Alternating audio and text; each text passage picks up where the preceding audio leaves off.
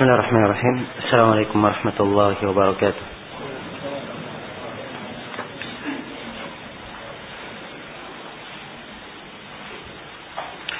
الحمد لله وكفى وسلاما وصلاة على عباده الذين اصطفى وعلى آله وصحبه ومن اقتفى أما بعد Ini majelis yang ke-11 dari syarah Ad-Durarul Bahiyah fil pada daurah fikih di hari yang ketiga ini. Kemudian kelanjutan dari apa yang dijelaskan oleh Imam Ash-Shawqani rahimahullahu taala di dalam bab yang ke atau di dalam pembahasan tentang salat jenazah atau pembahasan tentang al-janaiz setelah menguraikan tentang guslul jenazah tentang memandikan jenazah maka berpindah beliau menjelaskan tentang bagaimana mengafani mayit. Kata beliau faslun wa yajibu takfinuhu bima yasturuhu walau lam yamlik gairahu wala ba'sa biziyadati ma'a tamakkun min gairi mutalatin wa yukaffanu asy-syahid fi thiyabihi allati qutila fiha. وندب تطيب بدن الميت وكفنه ya. Sini ada empat pembahasan yang kita garis bawahi. Yang pertama kewajiban mengafani mayit. kewajiban mengafani mayit ini ini dipetik dari perintah Rasulullah sallallahu alaihi wasallam di dalam hal tersebut. Di antaranya di dalam hadis Jabir yang diriwayatkan oleh Imam Muslim dan selainnya. Nabi sallallahu alaihi wasallam suatu hari berkhutbah menyebutkan seorang laki dari sahabatnya yang meninggal lalu dikafani pada kafan yang apa namanya tidak cukup dan dikubur di malam hari maka Nabi Shallallahu Alaihi Wasallam menegur akan hal itu. Menegur tentang seorang dikubur di malam hari sampai dia disolati. Hingga kecuali kalau seorang sangat terdesak untuk hal itu. Nah di dalam hadis ini diterangkan juga tentang masalah tidak boleh menguburkan di malam hari. Sebab mengubur di malam hari itu itu akan membawa kepada tidak sempurnanya penguburan. Akan tetapi kalau mengubur di malam hari semuanya bisa sempurna. Ya, penguburannya sempurna, sholatnya juga sempurna. Kemudian dikafani sempurna dan di kuburan ketika dikuburkan juga cahaya untuk menyelenggarakan penguburan juga sempurna maka insya Allah taala itu tidak ada masalah. Ya, jadi teguran Rasulullah SAW ini karena dikubur di malam hari akhirnya kurang sempurna penguburannya. Kemudian Nabi bersabda, "Idza kuffina, idza kaffana ahadukum akhahu falyuhsin kafanah." Apabila salah seorang dari kalian mengkafani saudaranya, maka hendaknya dia percantik kafannya, dia perbaiki kafannya.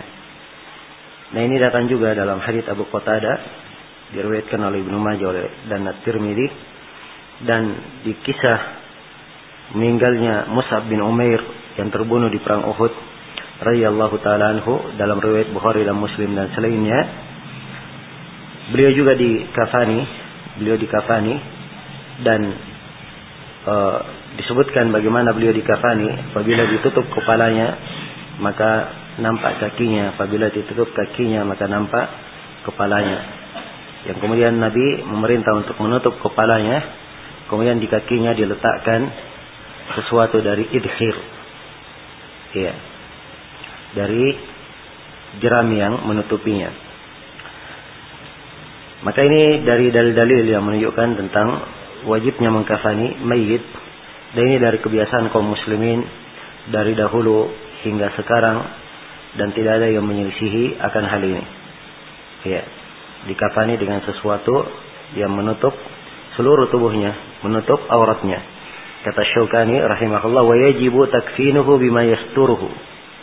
Wajib dia kafani dengan apa yang menutupnya. Ya, dengan apa yang menutupnya. Yaitu menutup seluruh tubuhnya. Ya, kalau memang darurat tidak cukup semuanya maka dia menutup auratnya.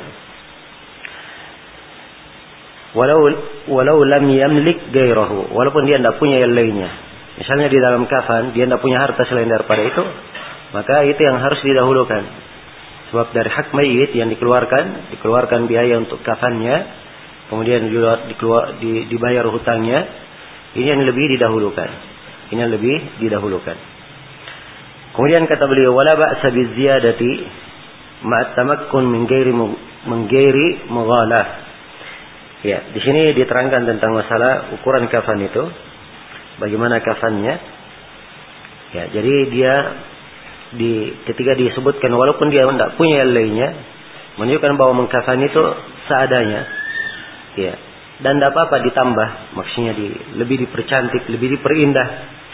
Ya tanpa tapi harus diperhatikan jangan terlalu mahal. Ya.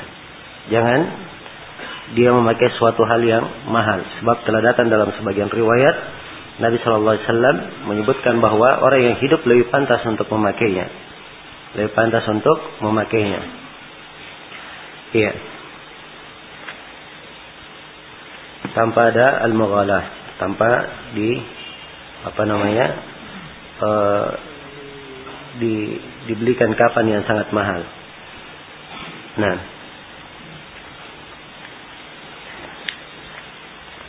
baik. Itu ukuran dari kafannya. Dan kafan ini ya tentang berapa kafan yang mayit itu dikafani dengannya Aisyah radhiyallahu taala anha menjelaskan bagaimana kafan Rasulullah sallallahu alaihi wasallam beliau dikafani. Dalam hadis yang diriwayatkan oleh al-jamaah beliau berkata kuffina Rasulullah sallallahu alaihi wasallam fi thalathati athwab bidin sahuliyah judud yamaniyah laysa fiha qamisun wala imamah udrija fiha idrajan. Ya Rasulullah SAW dikafani pada tiga sauk. Ya, tiga kain putih sahulia. Judut baru Yamania. Ini sahulia Yamania menggambarkan kain yang dipakai. Dia adalah sejenis kain berasal dari Yaman. Memang kain yang halus biasa dipakai untuk mengkafani. Ya, tidak ada padanya komis. Tidak ada padanya komis dan tidak ada padanya imamah. Tidak ada padanya imamah. Iya. Tapi langsung dibungkuskan kepadanya. Jadi ini penyebutan tentang bagaimana kafan Rasulullah SAW beliau dikafani dengan tiga lapis kain. Ya. Dan ini ketentuan umum di dalam mengkafani. Rasulullah SAW saja hanya dikafani dengan apa? Tiga kain. Ya, tiga lapis kain.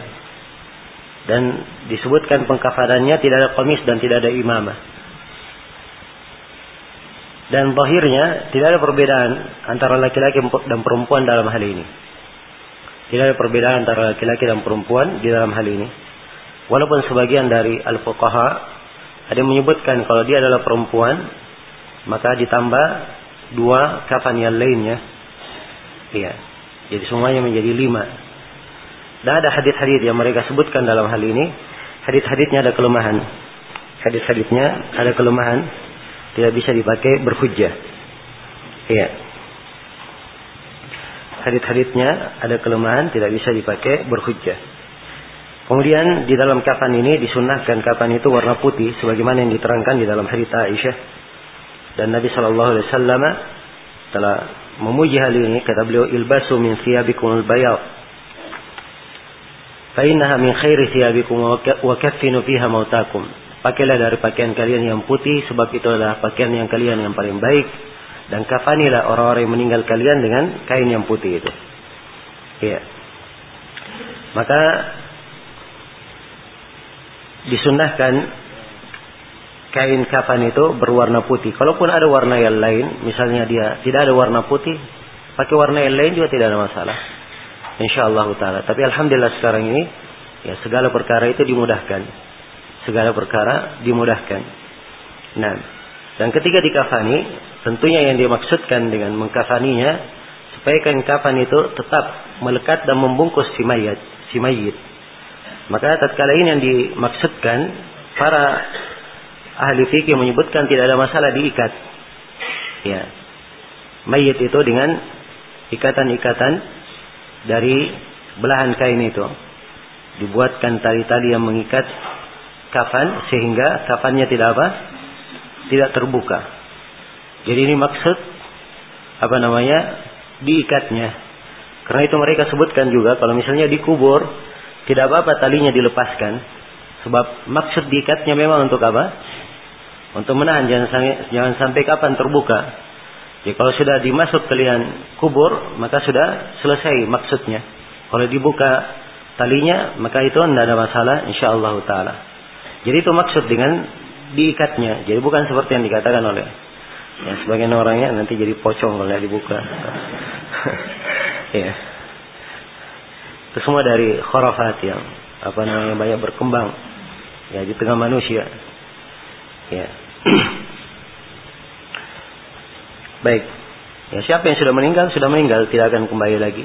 Dan si mayit diperlakukan sedemikian rupa ya dikafani sebab itu memang diperintah supaya dia dikafani ya dikafani dengan bentuk yang seperti itu menjadi ciri mayit. Dia telah meninggal dan bisa menjadi pelajaran bagi orang-orang yang hidup.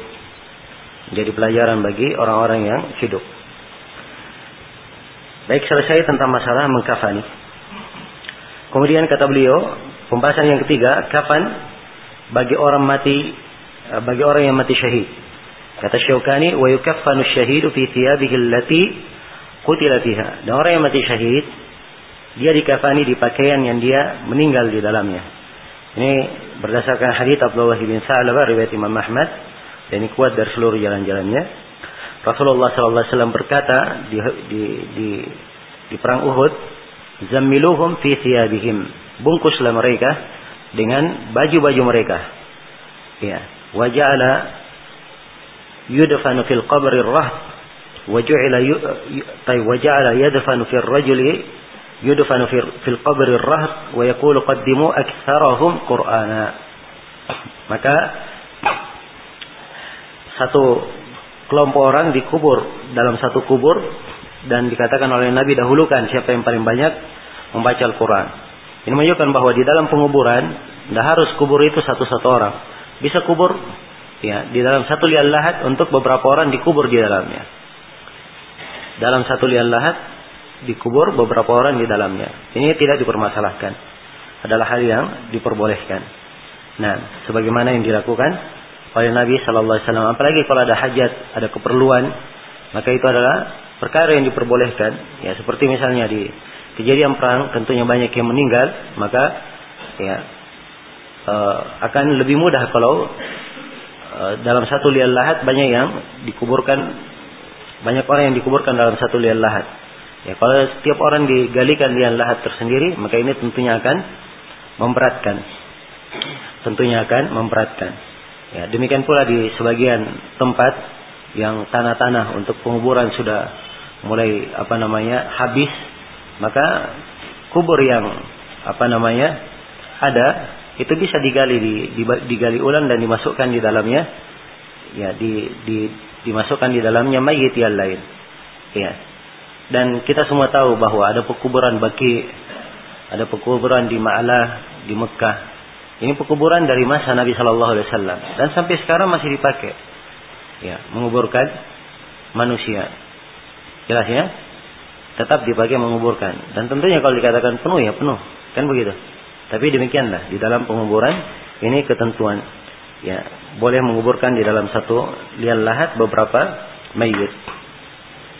Kemudian kata beliau rahimahullah, jadi orang yang mati syahid itu tidak dikafani dengan kain kafan khusus, tapi dia dikafani ya dengan apa? Pakaian yang dia pakai, dengan pakaian yang dia pakai yang ia terbunuh di dalamnya.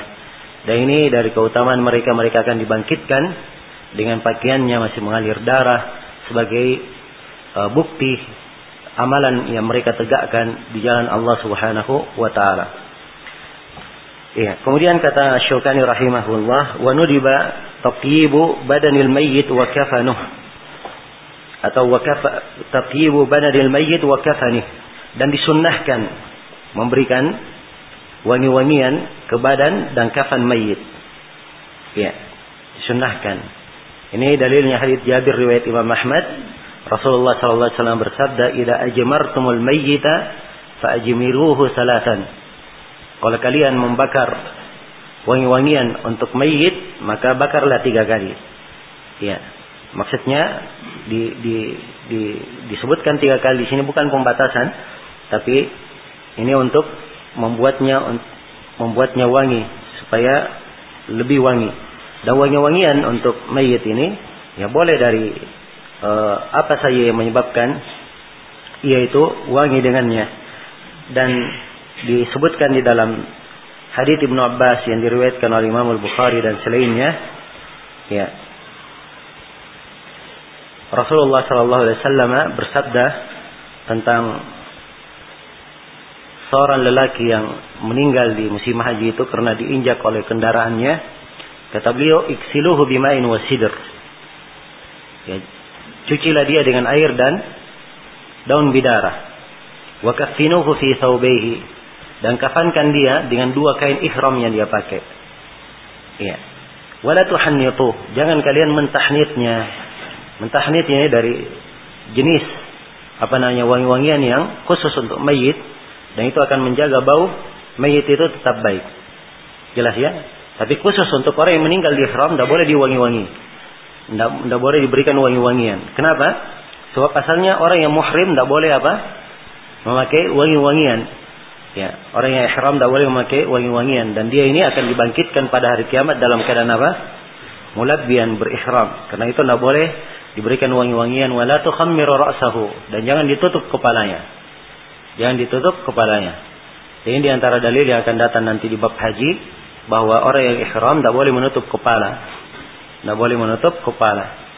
Ya, dan diambil dari sini pemahaman bahwa andai kata e, kain kafannya sempit, ya kain kafannya sempit, ya kalau ditutup kepala kaki terbuka, kalau ditutup kaki kepala terbuka, maka yang mana yang didahulukan antara kaki dan kepala? Ya jawabannya kepala yang didahulukan. Dan ini sudah berlalu juga dalam kisah meninggalnya Umair atau Musab bin Umair radhiyallahu taala anhu. Ya. Baik. Selesai masalah mengkafani mayit. Kemudian berikutnya kata Syaukani rahimahullah faslun. Ya, fasal ini tentang salatul jenazah, tentang salat jenazah.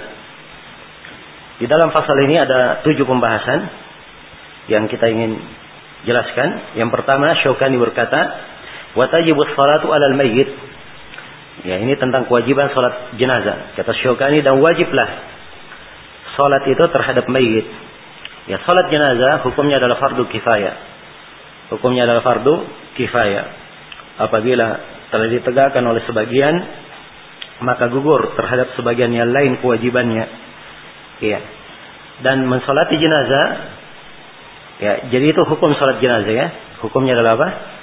Hukumnya adalah fardu kifayah dan telah syah dari Nabi Shallallahu Alaihi Wasallam beliau melakukan salat jenazah ini dan para sahabatnya juga mensolatkan jenazah. Ya. Dan telah syah juga dari Nabi, beliau tidak mensolati sebagian jenazah karena beliau ingin memberi pelajaran pada sebagian perkara. Jadi tatkala Nabi tidak mensolati sebagian jenazah, ya bahkan beliau perintah sahabatnya lain yang mensolatinya, ini menunjukkan bahwa dia bukan wajib ain, tapi wajib apa? Wajib kifayah. Apabila telah cukup, telah ada jumlah yang cukup melaksanakannya, maka gugur kewajiban atas yang lainnya. Ya. Kemudian diterangkan di sini bagaimana cara mensolatinya atau bagaimana posisi ya bagaimana posisi mayit ketika disolati. Ya. Jadi posisi imam saat mensolati si mayit dikatakan oleh Syaukani wa yaqumul imamu hida'a ra'sir rajul wa wasatil mar'ah dan uh, imam yang mensolati jenazah dia berdiri searah dengan kepala mayit laki-laki. Kalau mayit perempuan, ia berdiri searah dengan apa? Pertengahan dari jasad mayit perempuan itu. Jelas? Baik. Ini diterangkan dalilnya tentang hal ini. Dijelaskan di dalam hadis. Samurah riwayat Bukhari dan Muslim. Bahkan riwayat Al-Jamaah. Seorang perempuan meninggal dalam nifasnya. Maka Nabi Shallallahu alaihi wasallam berdiri salat menghadap ke tengah jasadnya. Ya. Dan di dalam hadis Anas bin Malik radhiyallahu taala anhu disebutkan bahwa laki-laki itu berdiri di kepala kalau perempuan berdiri di mana di tengahnya nah baik ini posisinya ya ini perempuan imamnya arahnya ke ke ke pertengahan. Kalau eh, laki-laki uh, maka imamnya arahnya ke kepala. Kalau misalnya mayitnya dua sekaligus, ya jangankan dua, lebih dari dua, maka diposisikan seperti ini. Jadi imam satu kali sholat saja untuk banyak mayit. Untuk banyak mayit. Mayitnya dijejer semuanya, diarahkan saja. Ya, perempuan begini misalnya digabungkan, perempuan diarahkan di ke posisi pertengahan imam, berada imam menghadap ke pertengahan jasadnya, laki-laki di, diposisikan kepalanya di di depan imam. Kalau misalnya jasad laki-laki ini atau mayit laki-laki banyak, maka diurut saja di sini. Semuanya kepalanya uh, apanya sejajar dengan imam dan perempuan juga kalau misalnya banyak perempuan diurut saja semuanya ke belakang. Jelas ya? Jadi imamnya satu kali sholat untuk semuanya, enggak ada masalah. Iya.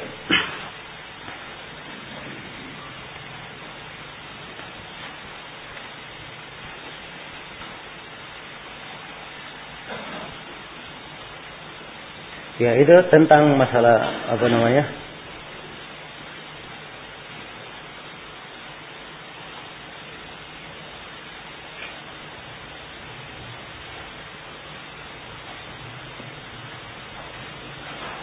Ya, ini juga gambar yang bagus kalau misalnya uh, ada anak kecil, anak kecil laki-laki, ya, ada anak kecil perempuan, ada anak kecil laki-laki ada anak kecil perempuan, maka posisinya seperti itu.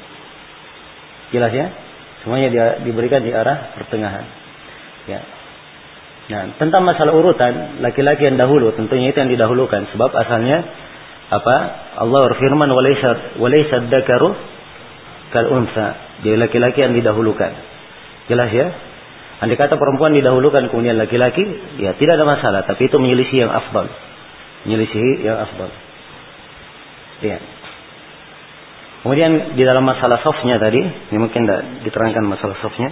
Coba kembali ke gambar yang pertama, yang banyak softnya. Ya, masalah softnya, ya soft di di apa namanya di untuk sholat jenazah itu tidak sama dengan soft untuk sholat biasa. Ya, sebab di soft sholat jenazah untuk sholat jenazah tidak ada rukunya, cuma ada, ada cuma ada apa? Takbir. Ya, dan tidak harus penuh satu soft. Yang dimaksudkan dalam sholat jenazah semakin banyak soft maka itu akan semakin apa? Semakin bagus dan semakin afdal. Semakin bagus semakin afdal. Satu soft paling sedikitnya dua orang. Paling sedikitnya dua orang. Jadi kalau dia memperbanyak soft itu lebih bagus. Dan soft apabila diperbanyak maka sebaiknya dia ganjil. Baik. Kemudian pembahasan berikutnya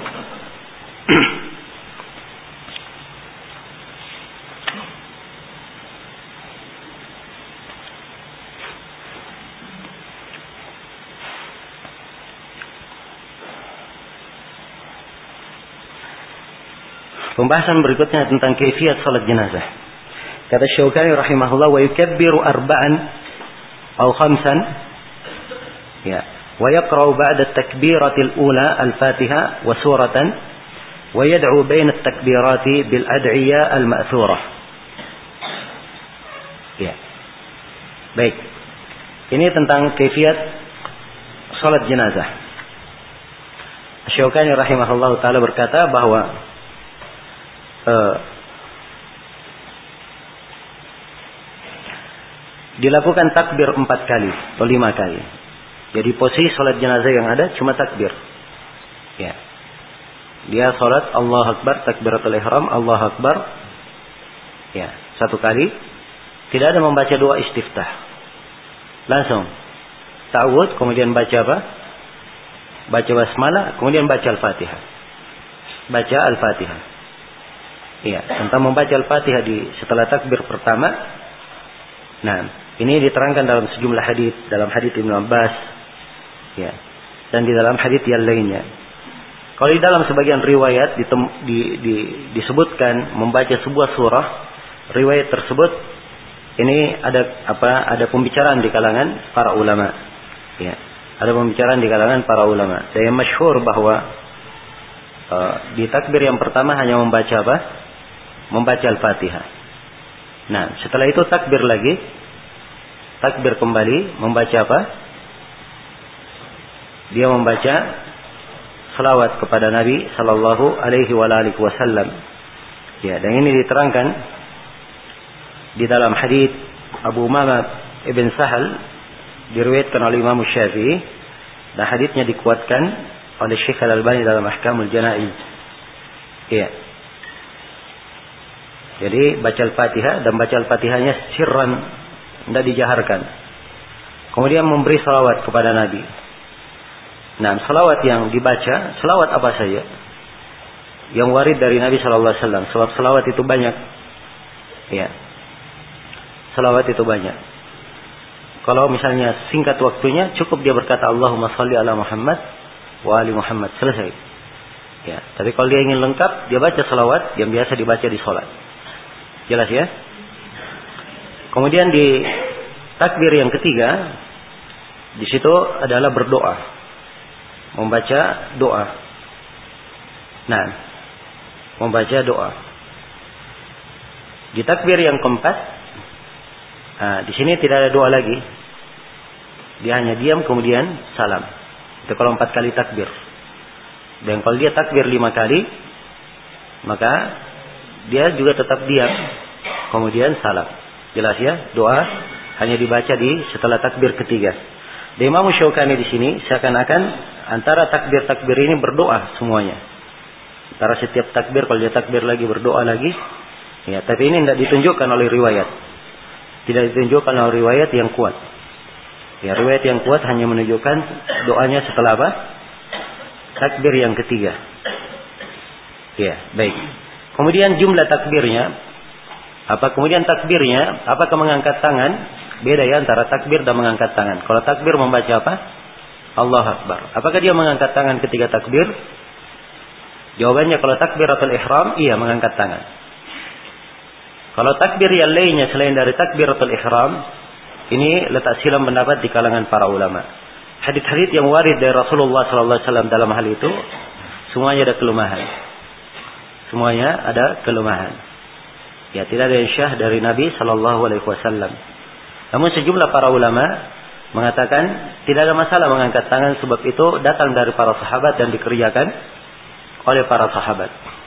Ya bagi siapa yang mengangkat tangan dengan dasar ini, insya Allah tidak ada masalah. Ya sebab memang ada hal yang dipertimbangkan dari perbuatan para sahabat. Dan sebagian para ulama yang lainnya mereka berkata asalnya di dalam sholat semuanya harus dibangun di atas tuntunan. Semuanya dibangun di atas tuntunan Rasulullah Shallallahu alaihi wasallam. Iya. Kemudian yang kedua, takbir ini jumlahnya berapa? Syaukani menjelaskan empat atau lima. Ya, empat atau lima ini mungkin yang syah riwayatnya di sisi Imam Syaukani. Kebanyakan riwayat memang takbirnya empat kali. Itu kebanyakan riwayat. Ada riwayat yang syah lima kali. Dan Syekh Al-Albani menguatkan riwayat enam kali, tujuh kali, delapan kali, sampai sembilan kali. Beliau kuatkan riwayatnya. Jelas ya?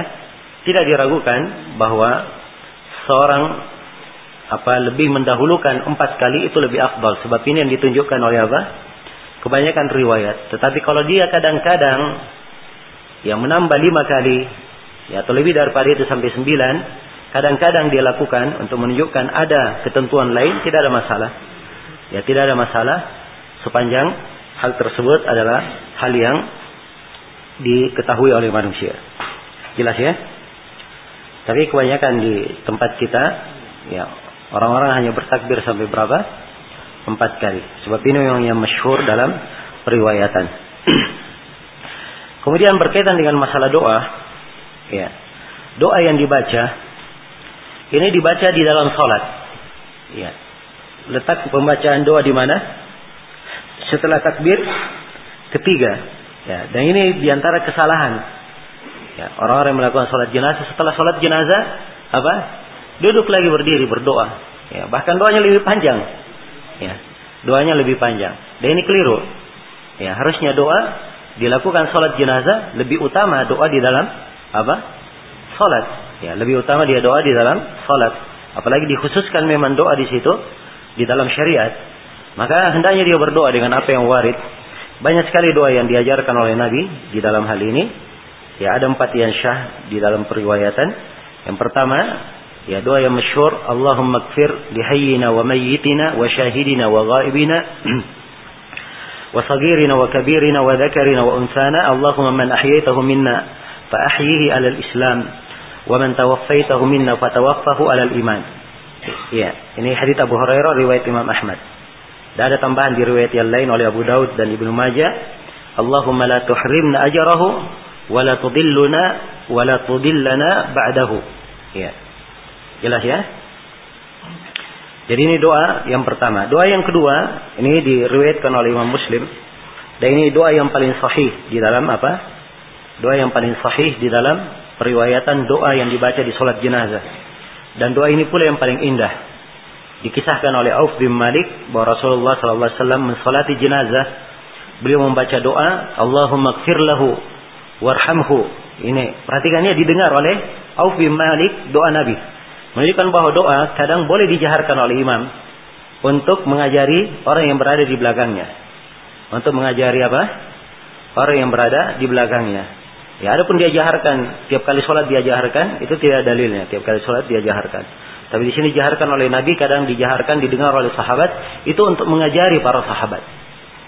Jadi Nabi berdoa, Allahumma kfir lahu warhamhu wa'afu anhu wa'afihi wa akrim nuzulahu wa wassi' madakhalahu waghsilhu bima'in wa thaljin wa bard wa naqqihi min al-khataya kama yunakka ath-thawb al-abyad min ad-danas wa abdilhu daran khayran min darihi wa ahlan khayran min ahlihi wa zawjan khayran min zawjihi waqihi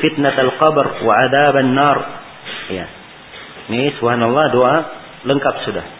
Ya kata Auf bin Malik, saya berharap ya ketika mendengar itu saya berhayal apa namanya? Saya adalah mayit yang didoakan oleh Nabi itu. Ya. Karena indahnya doa yang diucapkan oleh Nabi Shallallahu alaihi wasallam. Ya. Dari penyebutan doa ini kalau mayitnya satu laki-laki. Kalau dia perempuan maka diganti saja Allahumma kfir laha warhamha. Ya, jelas ya? Kalau dua laki-laki maka diganti huma. Ya jelas ya. Kalau dia mau pakai hum juga nggak apa-apa. Dia mau pakai kata hum juga nggak apa-apa. Sisa domirnya dia ganti saja. Ya. Ini lihat ya. Allahumma gfir lahu. Ya kalau perempuan diganti laha warhamha. Ya jelas ya. Begitu.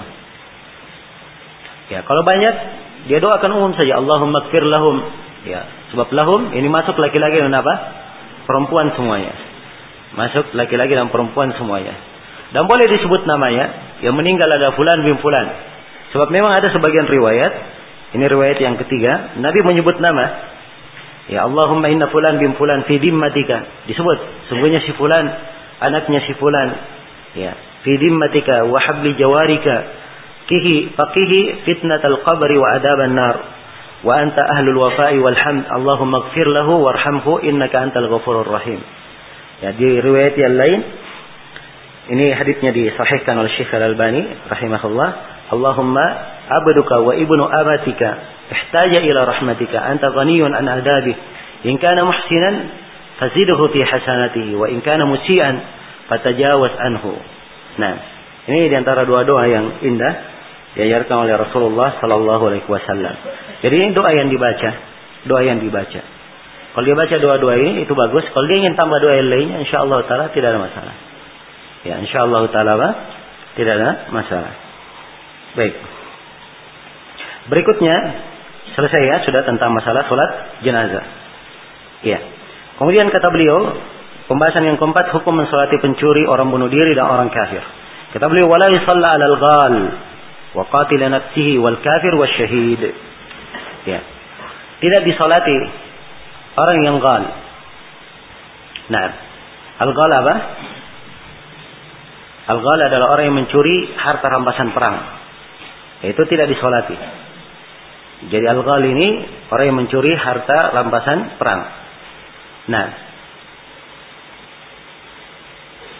Nabi Shallallahu Alaihi Wasallam tidak mencuri apa eh, tidak mensolati orang yang mencuri harta rampasan perang ini. Ini diterangkan di dalam hadis Zaid bin Khalid riwayat Imam lima kecuali At-Tirmidzi. Ya. Nabi berkata, "Sallu ala sahibikum." Salatlah kalian terhadap kawan kalian. Fatagayyarat wujuhul qaum. Maka wajah kaum berubah karena mendengar ucapan Nabi itu. Maka Nabi pun berkata, "Inna sahibakum ghalla fi sabilillah." Sungguhnya kawan kalian ini mencuri harta rampasan perang. Maka diperintah, ya, di, diperiksa barangnya ternyata diketemukan apa yang dia curi tersebut. Jelas ya? Nah ini Rasulullah SAW tidak mensolatinya. Kenapa? Diberi pelajaran kepada yang lainnya agar supaya jangan ada yang melakukan perbuatan seperti itu. Iya. Nah, jadi ini menunjukkan bahwa kadang seorang imam atau orang yang punya kedudukan, orang yang dipandang di tengah manusia, dia sengaja tidak mensolati sebagian orang untuk memberikan pelajaran kepada selainnya. Jangan sampai dia berbuat seperti itu. Karena itu dari para as-salaf banyak yang tidak mensolati jenazah. Ya, ahlul bidah. Ya, untuk memberikan pendidikan kepada manusia tentang bahayanya bidah. Iya, jelas ya? Kemudian demikian pula orang yang bunuh diri, qatil nafsihi, orang yang bunuh diri. Dalam hadis Jabir bin Samara, riwayat Imam Muslim dan selainnya, Rasulullah sallallahu alaihi wasallam atau Jabir bin Samara berkata, "Anna rajulan qatala nafsahu bil masyaqis."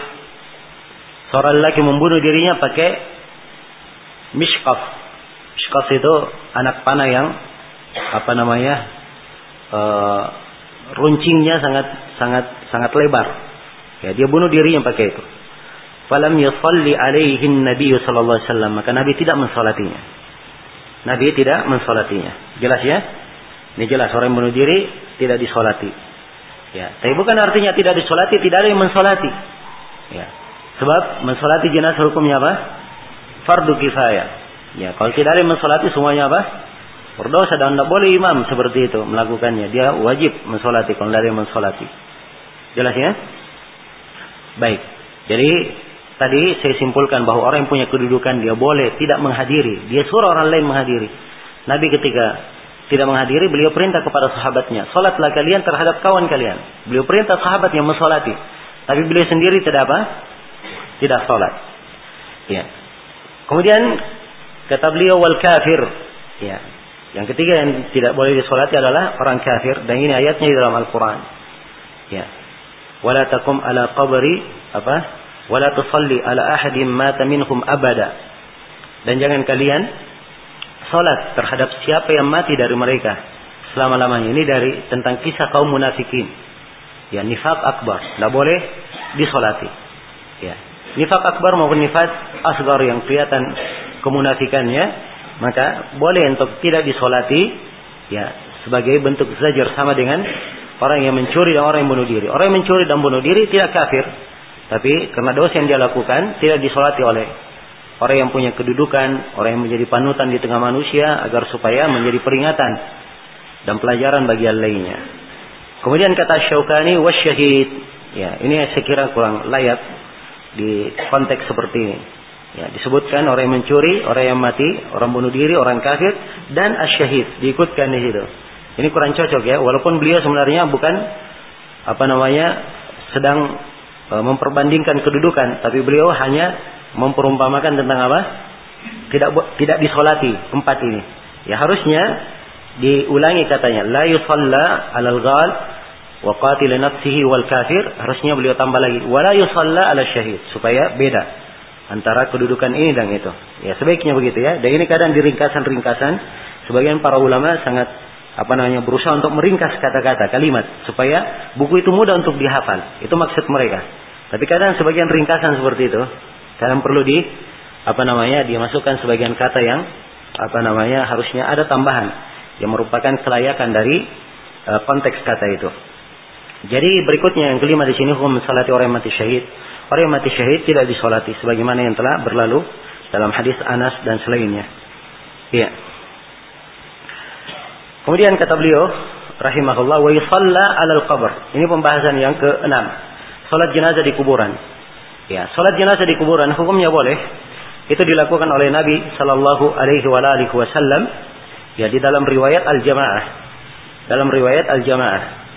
Nah, beliau pernah datang ke kubur dalam hadis Ibnu Abbas lalu salat di kubur dan beliau bersaf di belakangnya dan bertakbir empat kali. Ya, bertakbir empat kali. Nah, dan tentang kisah perempuan uh, yang membersihkan masjid itu, ya, juga Nabi Shallallahu Alaihi Wasallam karena perempuan itu dikuburkan di malam hari, ya, maka Nabi berkata, kenapa kalian tidak memberitahu saya? Maka ditunjukkanlah kuburnya kepada Nabi Shallallahu Alaihi Wasallam. Kemudian Nabi mendatangi kubur itu lalu apa namanya uh, mensolatinya, lalu mensolatinya. Jelas ya? Lalu mensolatinya. Ini menunjukkan bahwa disyariatkan ya mensolati di atas kubur. Ya. Dia salati di atas kubur, ini kubur yang mayit yang baru saja dikubur. Ya. Kalau mayitnya sudah dikubur tahun lalu, ya ini tidak ada lagi syariat mensolatinya. Ya, dan para ulama menyebutkan batasan, berapa batasan paling lama boleh disolati di kuburnya. Ya, riwayat-riwayat menunjukkan bahwa itu kubur masih baru. Seperti perempuan yang disebutkan, dia dikubur Tadi malam Nabi baru tahu paginya. Maka Nabi datangi kubur itu. Ini masih baru di kuburnya. Jelas ya? Nah, ada sebagian riwayat yang menunjukkan 30 hari, batasan paling lama, tapi riwayatnya ada kelemahan. Tapi ini yang difatwakan oleh para ulama, Syekh bin Bas memfatwakan paling lamanya 30 hari, satu bulan. Ya, jadi kalau misalnya ada orang yang uh, kerabatnya meninggal misalnya, dia sedang bepergian jauh, dia pulang setelah 20 hari, maka boleh dia datang ke kuburnya dan mensolati apa? Mensolatkan jenazahnya. Ya, jadi kalau dia sholat jenazah di kuburan, ya sudah kita terangkan ya, kubur tempat tidak boleh sholat, kecuali sholat apa? Jenazah. Ya, dan cara sholatnya sama dengan cara sholat ketiga jenazah itu ada di depan kita. Ya, jadi posisinya disamakan. Anggap saja jenazah yang dalam kubur ini ada apa? Di depan kita. Maka dilihat di mana letak kepalanya, di mana letak tengah jenazah tersebut diperkirakan. Jelas ya? Di situlah kemudian dilakukan sholat. Ya. Baik. Kemudian pembahasan yang terakhir wa'alal gaib dan dilakukan salat terhadap orang yang gaib. Ini disebut dengan nama salat gaib. Ya. Dan Syaukani di sini seakan-akan beliau memandang mutlak. Ya. Seakan-akan beliau memandang mutlak salat terhadap al-gaib. Siapa saja yang meninggal kita anda saksikan, maka kita mensolatinya. Ya. Sebab beliau katakan wa alal ghaib dan beliau tidak terangkan bagaimana ketentuannya. Bagaimana ketentuan salat gaib tersebut. Dan ini ada khilaf di kalangan para ulama tentang masalah salat gaib ini. Ya, sebab terjadinya khilaf ini syariat tentang salat gaib ini dilakukan oleh Nabi ketika meninggalnya siapa? Meninggalnya An-Najasyi. Ya, An-Najasyi dia masuk Islam. Beliau masuk Islam, tapi tidak menampakkan keislamannya kepada kaumnya. Jadi ketika ia meninggal, ya maka tidak ada yang mensolati, mensolati jenazahnya. Maka diterangkan dalam hadis Jabir, dalam hadis Abu Hurairah, Rasulullah Shallallahu Alaihi Wasallam, ya, solat bersama para sahabatnya, kemudian uh, apa mengambil memanggil para sahabatnya mereka bersaf di belakang Rasulullah Sallallahu Alaihi Wasallam lalu Nabi pun mensolati melakukan sholat gaib empat kali takbir. Empat kali apa? Empat kali takbir. Dan di riwayat Abu Hurairah beliau keluar ke musalla. Beliau keluar ke mana? Ke. Ini bukan di masjid, tapi di mana? Di musalla. Sebab tempat melaksanakan sholat jenazah itu ada dua. Boleh di musalla. Musalla itu artinya tanah lapang yang luas. Dan boleh di mana? Di masjid. Boleh di masjid. Ini dua riwayat dari Nabi Shallallahu Alaihi Wasallam. Dua-duanya sahih. Dua-duanya sahih. Iya. Kalau misalnya ada yang melakukan sholat jenazah terhadap mayit di rumah, ya maka sholatnya insya Allah taala syah. Tetapi mereka telah menyelisihi yang afdalnya. Menyelisihi yang afdalnya. Afdalnya dilakukan di mana? Di masjid. Ya, sebab maksud dari mensolati jenazah itu supaya lebih banyak manusia yang berkumpul dan mensolatinya. Lebih banyak manusia yang berkumpul dan mensolatinya. Karena ini yang kita lihat di sebagian negeri-negeri Islam, seperti di Saudi Arabia misalnya, ada masjid-masjid khusus itu dikenal sebagai masjid tempat sholat jenazah. Ya, jadi khususkan kalau ada jenazah yang meninggal itu di masjid-masjid tertentu tersebut. Jadi siapa yang ingin sholat jenazah, ya dia tiap hari ingin sholat jenazah pun dia datang aja ke masjid itu. Jelas ya? Datang saja ke masjid itu. Jadi sudah menjadi tempat berkumpul orang-orang ya untuk sholat jenazah. Nah, maka ini punya maslahat mengumpulkan apa? Mengumpulkan orang sehingga menjadi tempat yang ma'ruf sudah. Di sini ada tempat sholat jenazah, kan begitu? Sini ada tempat sholat jenazah. Nah, dan subhanallah di namanya apa namanya manusia hidup sekian banyaknya ya pasti dalam satu harinya ya ada saja yang apa yang meninggal ada saja yang meninggal nah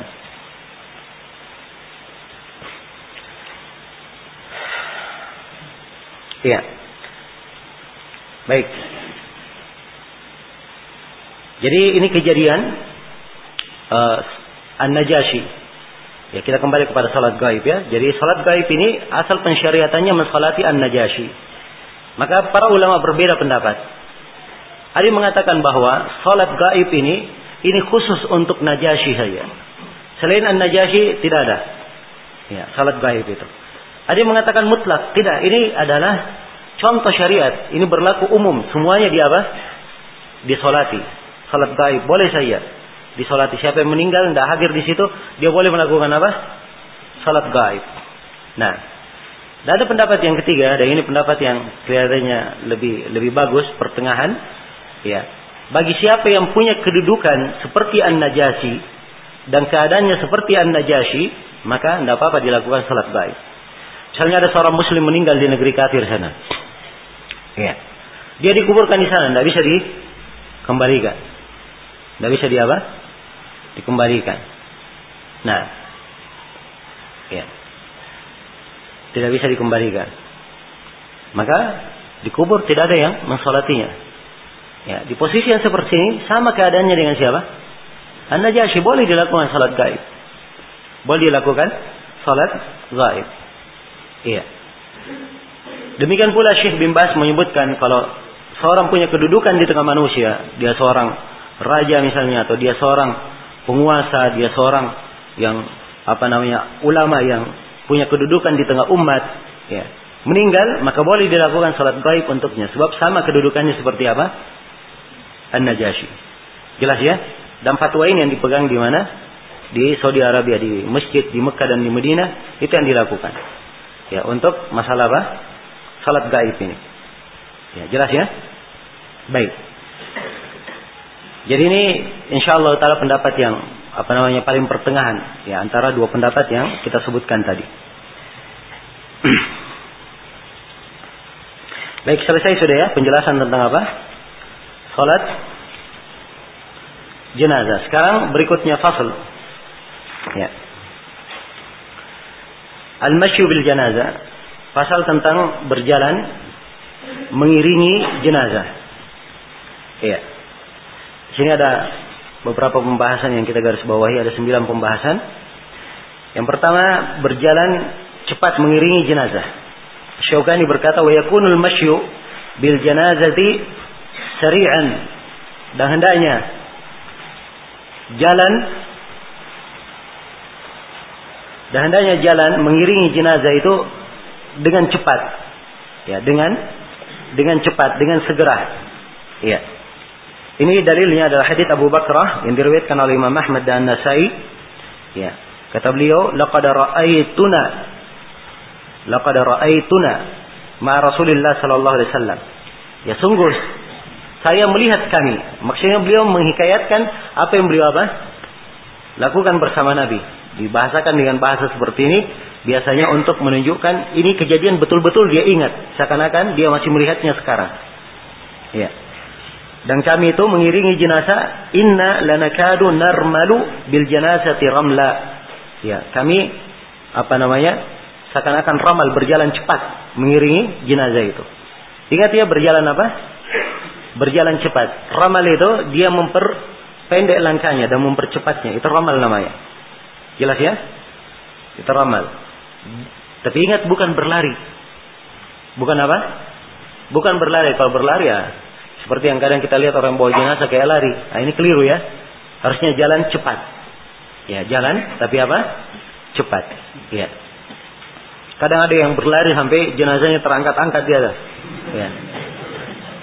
Ya, dan ini adalah hal yang keliru sebab bisa membahayakan jenazah. Ya. Baik. Jadi bersegera mengantarnya ini adalah hal yang bagus disyariatkan dan masuk kepada keumuman riwayat asri'u bil jenazah. Bersegeralah kalian menyelenggarakan jenazah. Ya. Dari bersegera, bersegera mengantar ke mana? Ke kuburnya. Bersegera dimandikan, bersegera disolatkan, bersegera di mana? Diantar ke kuburnya. Ya, dan bersegera dikuburkan. Ya. Baik.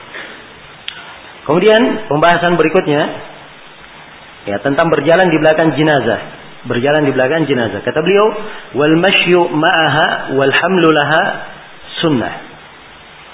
Dan berjalan bersamanya ya, berjalan bersamanya dan menyandangi itu adalah sunnah. Ya, mengiringi jenazah itu adalah sunnah.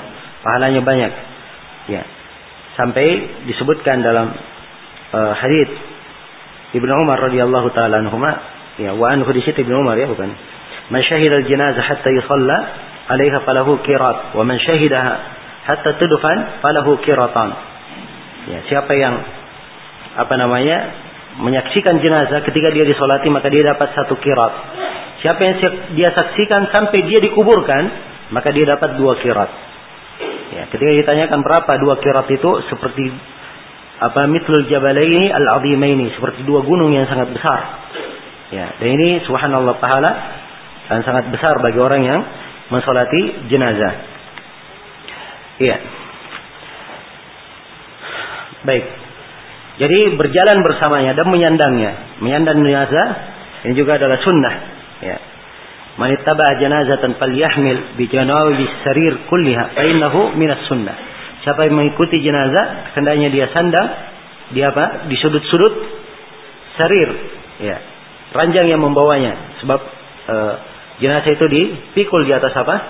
Namanya dipikul, ya bukan jenazahnya langsung dipikul, pasti ada pengalasnya yang memikulnya. Inilah yang disebut sarirnya. Jelas ya? Ya. Ini yang disebut dengan sarirnya. Ya. Orang sebut bahasa Indonesia orang sebut apa? Keranda, keranda mayatnya. Iya. Jelas ya? Jadi kalau dia menyandangnya ingin mendapat pahala menyandang nggak apa-apa, semuanya mengambil di sudut-sudutnya. Ya, tapi ingat ya ini kalau tidak apa? Tidak membahayakan. Kalau semuanya berada di sudut-sudutnya akhirnya ribut ya jenazahnya apa namanya e, tidak bisa berjalan cepat ya karena terlalu berdekatan. Nah ini harusnya dipersedikit orang yang membawanya. Sebab kemaslahatan jenazah ini diantar segera itu lebih utama. Itu lebih utama dan lebih diperhatikan. Ya, baik. Kemudian uh, di sini dikatakan oleh beliau, ya ini tentang uh, berjalan di belakang jenazah ya. Kemudian ketiga kesunahan menyandang jenazah sudah kita terangkan. Ya berjalan di belakang jenazah ini diambil dari uh, pendalilan Eh, Nabi Wasallam di dalam banyak riwayat menyebutkan manit taba'a janazatan siapa yang mengikuti jenazah. Kata mengikuti itu menunjukkan di mana? Di belakang atau di depan? Ya di belakang. Ya jelas ya itu asalnya. Kemudian pembahasan berikutnya pembahasan tentang uh, berkendaraan. Ya ketika mengantar jenazah. Nah berkendaraan ketika mengantar jenazah. Kata beliau al-mutaqaddim 'alaiha wal mutaassiru anha sawa yang di depan jenazah dan di belakangnya itu sama wa yukrahu rukuk dan makruh seorang itu berkendaraan ya ketika mengantar jenazah boleh seorang itu berada di depan jenazah dia? Jalan. Ini kalau berjalan ya. Boleh dia berada di depan jenazah dan boleh dia berada di mana? Di belakang. Ini ada riwayat-riwayat. Memang sebagian riwayat dulu kadang ada larangan tapi itu sudah terhapus. Belakangan semuanya boleh. Tapi dari sisi afdalia afdalianya dari mana? Dari belakang. Sebab kebanyakan riwayat mengikuti dan mengikuti itu adalah dari belakang. Jelas ya? Wa yukrahu rukuk. Ya, makruhnya berkendaraan sebab memang ada hadis-hadis yang menunjukkan tentang hal itu. Hadis-hadis yang menunjukkan tentang hal itu. Seperti hadis Tauban riwayat Ibnu Majah dan At-Tirmidzi. Ya.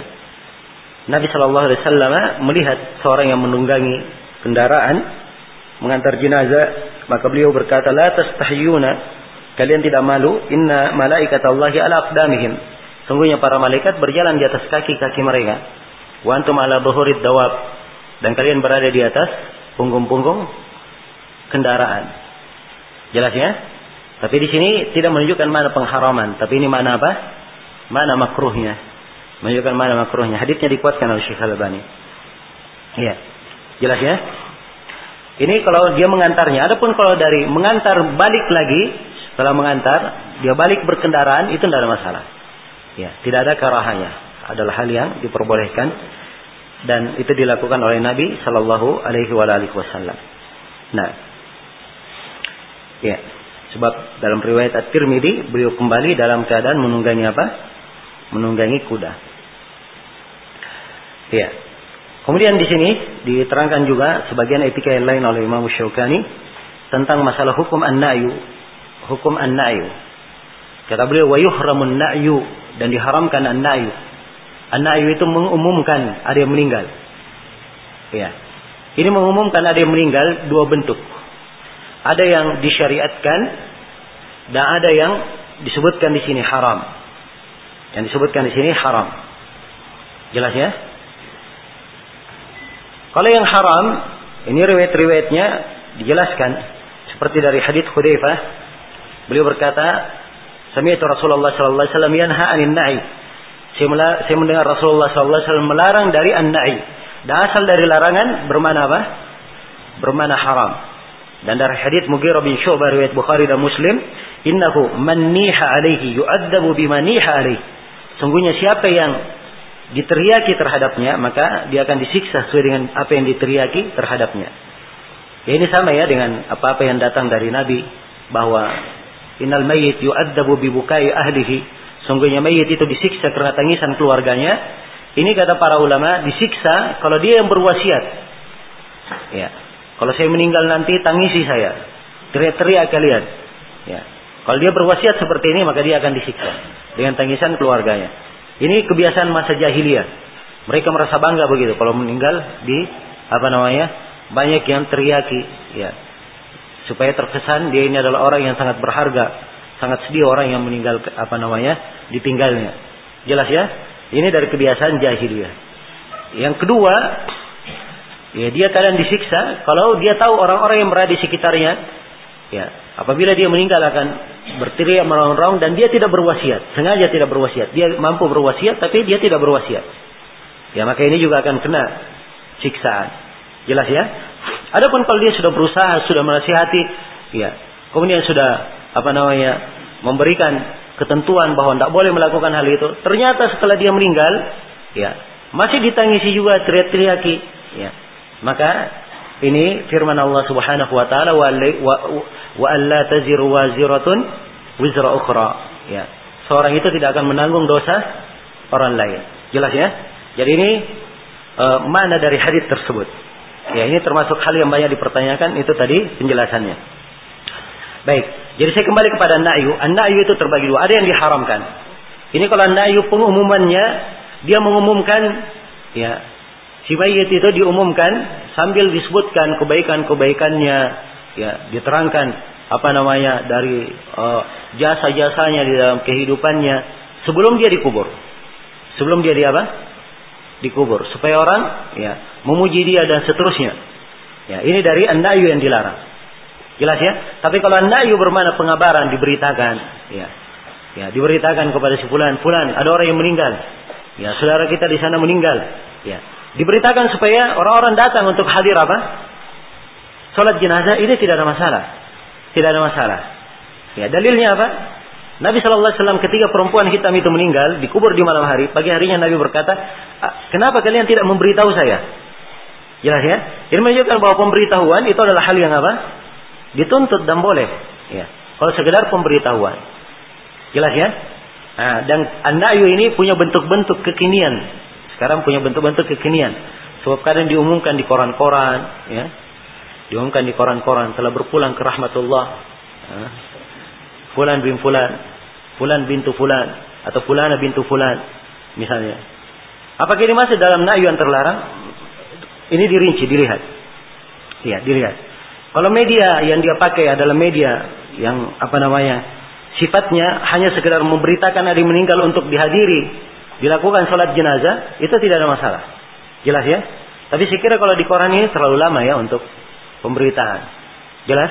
Tapi kalau disebutkan di situ diumumkan, diterangkan semua apa namanya keutamannya, jabatannya, dia pernah menduduki ini, menduduki itu, ini dari na'yu yang terlarang.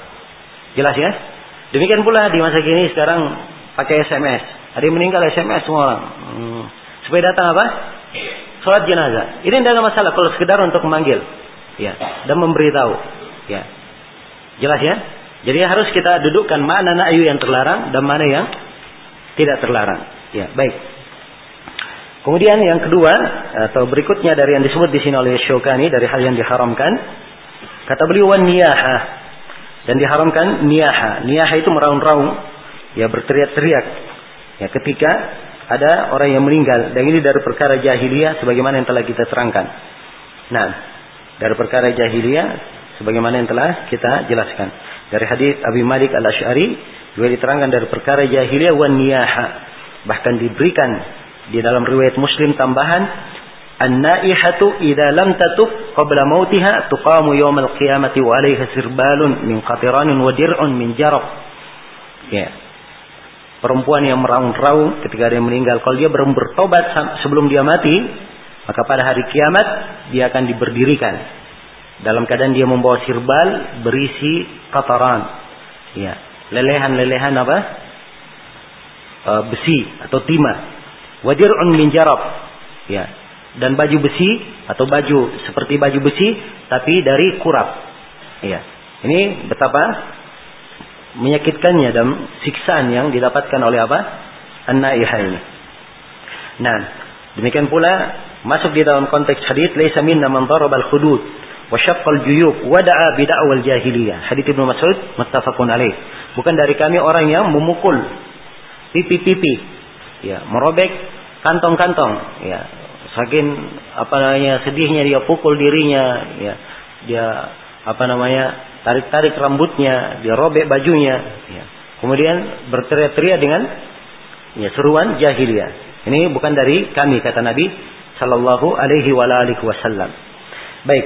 Kemudian kata beliau wattiba'uha binar tidak boleh mengikutinya dengan api. Tidak boleh mengikutinya dengan api. Sebab ini juga dari perkara jahiliyah. Ya. Dan itu selain dari perkara jahiliyah, dia adalah tasyabbuh dengan orang-orang kafir. Tasyabbuh dengan orang-orang kafir. Nah. Iya. Dan ada hadis-hadis khusus yang menjelaskan tentang ini, tapi ada kelemahan. Ya kita tidak sebutkan. Dia masuk dalam hadis Ibnu Mas'ud yang telah lalu dengan kandungan umumnya. Wada'a bid'awal jahiliyah. Sebab dakwah jahiliyah masuk juga di dalamnya. Itu dari perkara jahiliyah. Mengikuti dengan apa? mengikuti dengan api. Ya. Kemudian kata beliau rahimahullah wasyaqqul juyub wasyaqqul jaib ini telah kita terangkan. Merobek kantong. Ya, wa du'a apa? Bil wail was dan dia berdoa dengan apa? Ya, dia dia meneriakan, dia meneriakan dengan wail. Ya, kebinasaan was dan raungan kepedihan. Ya. Nah, ini juga dari perkara jahiliyah masuk dalam konteks hadis yang telah kita sebutkan. Baik. Itu pembahasan yang ketujuh ya. Hal-hal lain yang diharamkan saat mengiringi jenazah. Kemudian kedelapan, kesunahan tetap berdiri bagi pengantar hingga jenazah diletakkan. Ini Imam Syaukani menekankan di sini kata beliau wala yaq'udu al-muttabi'u laha hatta tuba. Tidak boleh orang yang mengikuti jenazah itu duduk sampai jenazah itu diletakkan. Ya, ini pendapat Imam Syaukani dibangun di atas hadith-hadith. Tapi hadith-hadith tersebut telah terhapus hukumnya. Telah terhapus hukumnya. Karena itu Ali bin Abi Thalib radhiyallahu taala anhu, ya, beliau sudah tidak melakukan hal ini dan beliau katakan bahwa akhir dari perkara kami diperintah duduk bahkan di sebagian riwayat ya di Irak ya sekelompok orang melihat jenazah di bawah mereka tetap berdiri sampai jenazah diturunkan maka Ali berisyarat kepada mereka, duduklah kalian. Sebab Nabi ya dulunya memang perintah ya Nabi memerintah kami duduk sebelum dulunya kami diperintah berdiri. Ya. Jadi ini hukumnya sudah apa? Sudah mansuh. Hukumnya sudah mansuh. Ya. Kemudian kata beliau wal qiyamulaha mansuh dan berdiri untuk jenazah ini adalah mansuh. Maksudnya di sini berdiri untuk jenazah Kalau ada jenazah yang lewat, kita sedang duduk, maka kita apa? Kita berdiri. Ini mansuh. Jadi dua yang mansuh. Ini dan pembahasan sebelumnya. Ketika mengantar jenazah, dia tetap berdiri sampai diletakkan. Dua-duanya adalah mansuh. Baik. Selesai sudah tentang masalah mengikuti jenazah. Kemudian yang terakhir di sini dari pembahasan Kitabul Janaiz, kata beliau rahimahullahu taala faslun fasal tentang dafnil mayyit, mengubur mayyit. Iya. Di sini ada 13 pembahasan yang kita garis bawahi dari ucapan Asyokan. Nah, yang pertama syariat dan manfaat penguburan. Kata beliau, "Wajibu dafnul mayyiti fi hufratin tamna'uhu min as-siba." Ya. Dan wajib mengubur mayit fi hufratin di dalam sebuah lubang, sebuah liang tamna'uhu minas siba yang menahan dia dari gangguan binatang buas. Ya, tidak digali oleh binatang buas, ya, tidak diganggu. Jelas ya? Pertama di sini beliau tekankan diwajibkannya dikuburkan. Ya.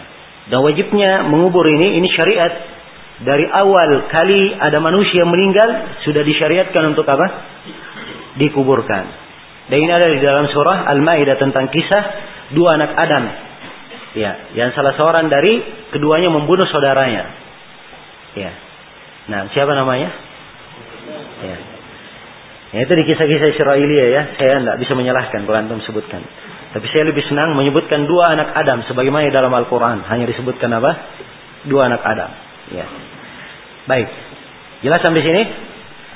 Ya, salah satu membunuh dari saudaranya. Kemudian diperintah Ya Allah tunjukkan bagaimana burung. Ya dia membunuh burung yang lainnya. Kemudian burung ini menggali. Ya apa namanya tanah.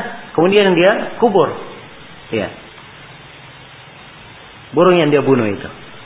Maka ini menjadi pelajaran untuknya ia pun apa mengubur saudaranya. Dan ini menjadi sunnah ketentuan bagi siapa yang meninggal setelah itu. Jelas ya dan di dalam syariat kita telah terdapat nas-nas ya yang sangat banyak yang menjelaskan tentang hal ini. Ya, Nabi Shallallahu Alaihi Wasallam menghadiri penguburan jenazah dan seterusnya. Ya, menghadiri penguburan jenazah dan seterusnya. Beliau perintah ihfaru wa miku wa ahsinu. Ya, galilah kalian. Ya, perdalamlah menggalinya wa ahsinu dan perbaikilah. Jadi wajib mengubur mayit fi hufrah di dalam sebuah galian. Jadi kuburnya di mana? Di sebuah galian. Ini cara menguburnya di sebuah galian, ya, bukan dikubur, disimpan di mulut-mulut goa, ya, bukan dikubur, disimpan di tempat-tempat tertentu, tapi dikuburkan di mana? Dibuatkan galian di tanah. Ya, jelas ya? Fi khufratin tamna'uhu minas siba. Yang menahan dia dari as-siba. Nah, ini penyebutan manfaat sekaligus penyebutan ukuran lian lahat yang digali. Iya. Jadi manfaatnya kenapa dikubur? agar supaya jasad orang yang dikubur ini tidak diganggu oleh apa? Asiba. Ya, jelas ya? Maka ini yang menjadi manfaatnya sekaligus ini ukuran berapa jauh digalinya. Jadi dia menggali se sebatas diperkirakan kalau sudah digali sedemikian jauh ini ini tidak apa? Sudah tidak terganggu lagi. Tidak bisa digali lagi oleh apa? Binatang buas. Jelas ya? Nah, dan kalau dia lebih memperdalam, ya itu kadang lebih bagus. Kadang lebih bagus sepanjang tidak memberatkan, sepanjang tidak memberatkan dan tidak berlebihan. Tidak berlebihan. Jelas ya?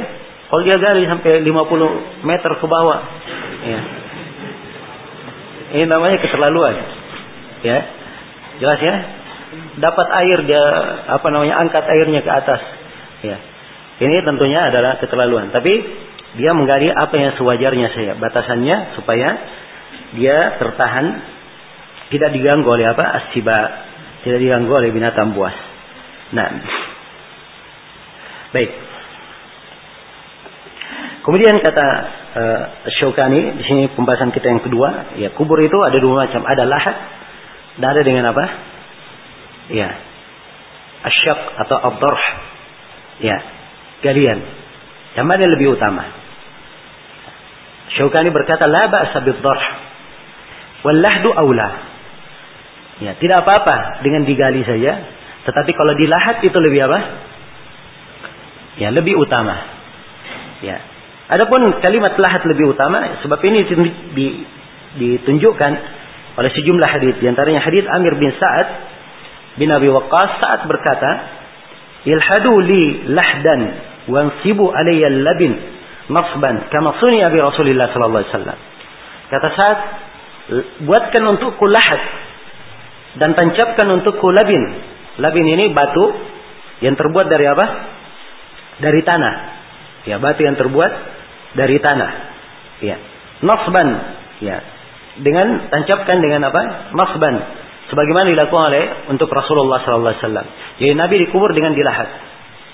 Yang pertama, kemudian yang kedua, ketika selesai dikubur uh, apa dikubur kemudian diberikan di dalam di dalam lahat itu ditancapkan apa? Labin, ya. Jadi labin ini batu-batu ini yang terbuat dari tanah ini, ini yang menutup mulut apa? Mulut lahat itu.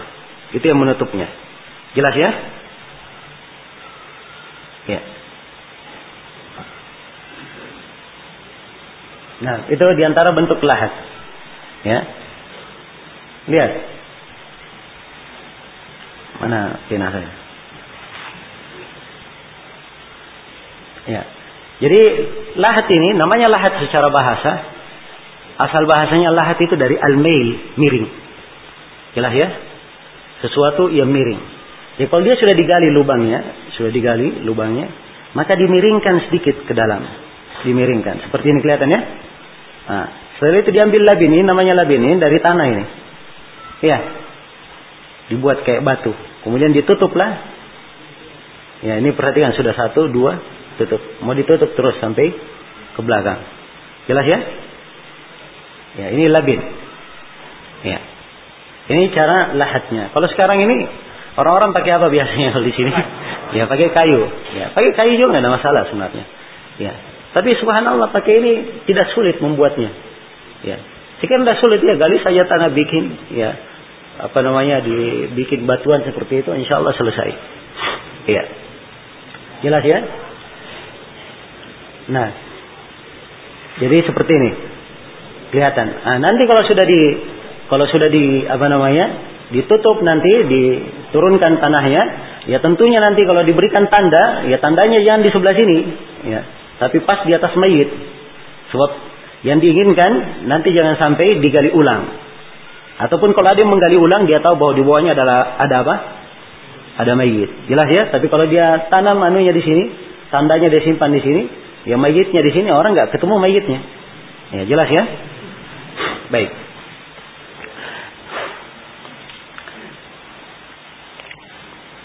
Itulah. Ya kalau galian bagaimana? Galian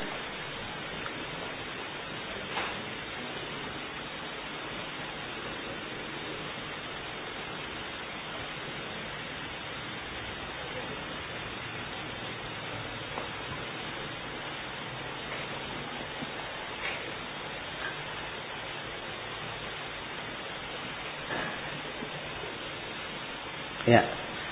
Kalau kalian kayak gini. Jelas ya? Jadi dia bukan dimiringkan dari bawah, digali, kemudian digali lagi sebatas untuk mayat tersebut di bawah. Kemudian juga tetap dia tutup di atasnya. Iya. Jelas ya? Ini yang disebut dengan galian. Yang seperti ini tidak apa-apa juga. Tidak ada masalah. Tetapi dengan lahat lebih apa? Lebih afdal. Selesai ya? Baik, kemudian kata beliau rahimahullah Ya, kita sudah bacakan dalil-dalil tentang lahat. Ya. Paling utamanya pakai lahat dan kalau asyak itu boleh. Dia boleh juga. Nah, kemudian kata beliau, sekarang tentang cara memasukkan mayit ke kubur. Cara memasukkannya ke kubur. Ya.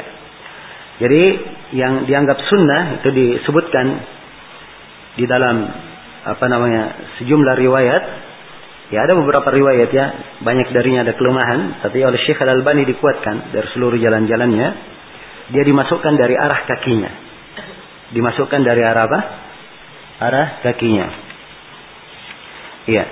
Jadi kalau misalnya ya ini cara memasukkannya. Sekarang kepalanya di sana maka dimasukkan dari arah kaki di sini. Masuk ya jenazahnya begitu. Dari sini dimasukkan. Jelas kepala misalnya di sebelah sana ya. Ya tempat orang yang pakai imamah apa namanya pakai kutro merah itu. Nah, itu tempat kepala nanti. Nah, mayitnya dimasukkan dari belakang sini, dari arah kakinya dia masuk. Jelas ya? Itu sunnahnya. Dan ini dikuatkan haditnya oleh Syekh Al Albani. Ya, jelas ini sunnahnya. Kalau mau dimasukkan dari mana pun tidak ada masalah. Tidak ada masalah. Ya, tapi sunnah tentunya itu lebih afdal. Baik, kemudian berikutnya ya Syukani berkata wa wa yudkhalul mayyit min muakhkharil qabr. Dimasukkan mayit itu dari belakang kubur. Ya. Jelas ya? Wa yudau ala jambihil ayman mustaqbilan. Nah, ini tentang posisi mayit dalam kubur. Ya, jadi posisi mayit dalam kubur itu dia diletakkan di atas rusuk apa? Kanannya, menghadap ke mana? Menghadap ke kiblat. Menghadap ke kiblat. Ya. Diletakkan di atas rusuk kanannya menghadap ke kiblat. Ya. Baik. Anggaplah di sini kiblatnya ya, ini kepala. Kepalanya. Maka ketika dia dibalikkan, maka rusuk kanannya akan berada di mana? Di bawah. Dan si mayit akan menghadap ke mana? Ke kiblat. Baik, sekarang sisa penjelasan dalil kenapa menghadap ke kiblat. Ya, diarahkan ke kiblat, diarahkan ke kiblat sebab itu adalah merupakan amalan umat Islam dari masa Nabi Shallallahu Alaihi Wasallam sampai hari ini. Ya. Dan bahkan Ibnu Hazm menyebutkan segala kubur di atas muka bumi dari kuburan kaum muslimin seperti itu keadaannya. Seperti itu keadaannya. Ya, dan ada dalil-dalil umum tentunya tentang apa namanya uh, keutamaan kiblat itu, ya, keutamaan kiblat itu, ya. Dan dia adalah seorang muslim yang menghadap kepada kiblat. Nah, jadi ini posisi mayit dalam kubur. Pembahasan yang kelima tentang kesunahan menyiramkan pasir sebanyak tiga kali. Ya, kata beliau wa yustahabbu hatu turab min kulli hadirin salata hasayat. Dan disunnahkan dan disunnahkan menyiramkan uh, pasir sebanyak tiga kali dari setiap orang yang hadir. Ya. Ini berdasarkan hadits Abu Hurairah. Ini berdasarkan hadits Abu Hurairah diriwayatkan oleh Ibnu Majah. Ya, haditsnya datang dari beberapa jalan dikuatkan oleh Syekh Al-Albani. Anna Nabi sallallahu alaihi wasallam shalla ala janazah, thumma ata qabr al-mayyit, fahatha alaihi min kibari ra'sihi thalathan. Sungguhnya Nabi Shallallahu Alaihi Wasallam jenazah, kemudian beliau mendatangi kubur si mayit. Lalu beliau tuangkan air dari arah kepalanya, eh, tuangkan pasir di atas kepalanya sebanyak tiga kali. Sebanyak tiga kali. Baik, kemudian berikutnya pembahasan yang keenam tentang larangan melebihkan tinggi kubur lebih dari sejengkal. Kata Syaukani, wala yurfa'ul qabru ziyadatan ala shibr. Ya. Dan tidak boleh mengangkat kubur itu mengangkat kubur tersebut yang melebihi daripada shibran melebihi daripada shibran. Shibran apa? Hah? sejengkal. Ya dan ini dalilnya adalah hadis Ali bin Abi Thalib. Ya dimaklumi tentang hadis Ali bin Abi Thalib di mana Nabi Shallallahu Alaihi Wasallam mengutus beliau ya Allah tada di antaranya perintahnya la tada qabran musyrifan illa sawaita Jangan kamu meninggalkan kubur yang terlalu tinggi, ya, musyrifan illa sawaita. Nah, ini sekarang ya penjelasannya tentang bagaimana kuburnya. Jadi diberikan dua e, tanda ini, ya ditancapkan, ya boleh dari apa saja, dari kayu maupun dari e, batu maupun yang lainnya, agar supaya apa? Dia menjadi tanda yang mana kepala dan yang mana yang kakinya, ya kan? Tanda ada orang yang dikubur di sini dari sini sampai sini. Iya. Kalau tidak ada tandanya maka tidak akan ditahu di mana kepalanya, mana kakinya, jenazahnya apa dan seterusnya. Jelas ya? Di bawahnya adalah tanah dan di atasnya boleh dihamparkan apa? Di, diberikan kerikil-kerikil ya untuk menutupinya. Diberikan kerikil supaya kalau ada hujan ya tanah itu tidak apa? Tetap terjaga ya. Diberi tanah, dikasih pasir di atasnya, kemudian dikasih kerikil, ini maka akan tetap kuat kubur itu tetap kuat kubur itu walaupun kena hujan dan binatang-binatang buas juga tidak akan menggalinya. Jelas ya? Tapi ingat tingginya hanya setinggi ini. Di sebagian tempat di sekelilingnya ini, di sekelilingnya, ya, di sekelilingnya ini diberikan batu-batuan yang apa namanya menutupi di sekelilingnya. Kenapa? Sebab kalau kena hujan dia tidak keluar ininya, dia tidak keluar pasirnya. Jelas ya? Tidak keluar pasirnya. Dan boleh diberi kayu, ya, boleh diberi kayu, tapi ingat batasannya tidak boleh lebih apa? Tidak boleh lebih sejengkal. Ya, baik. Kemudian berikutnya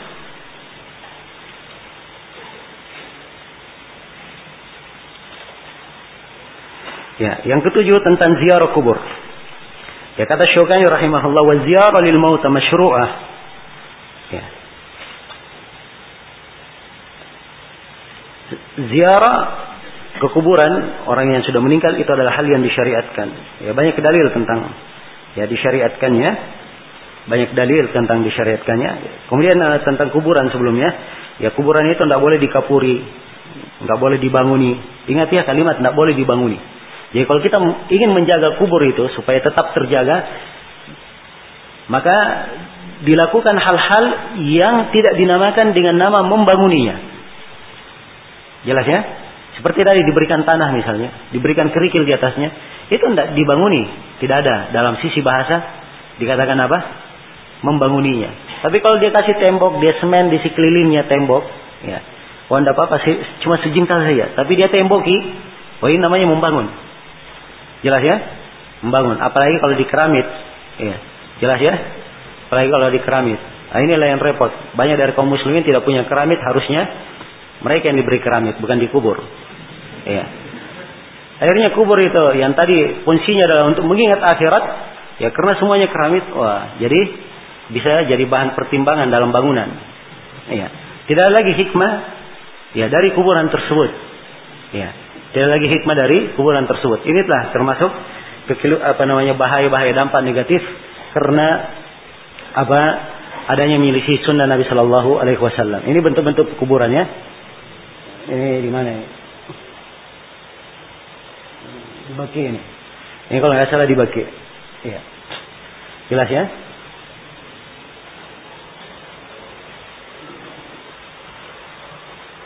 Iya kemungkinan. Ya. Sebab hampir semua pekuburan di Saudi, bahkan semua pekuburan, saya belum pernah melihat pekuburan di Saudi tidak seperti ini. Semuanya seperti ini. Semuanya seperti ini bentuknya. Jelas ya? Iya. Kemudian, jadi ziarah ke kuburan adalah hal yang disyariatkan. Hal yang disyariatkan.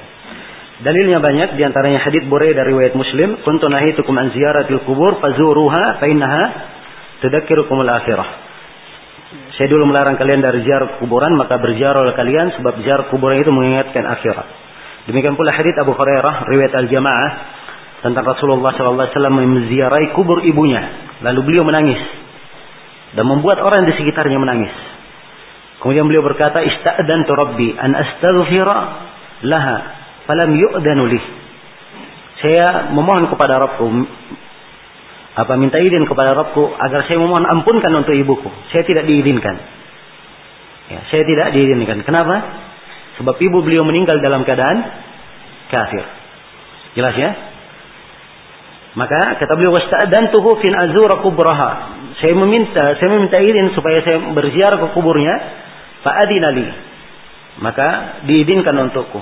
Kata Nabi fazurul kubur fa innaha tudakkirul maut berziarahlah kalian ke kuburan sebab kubur itu mengingatkan kepada al-maut mengingatkan kepada al-maut ya.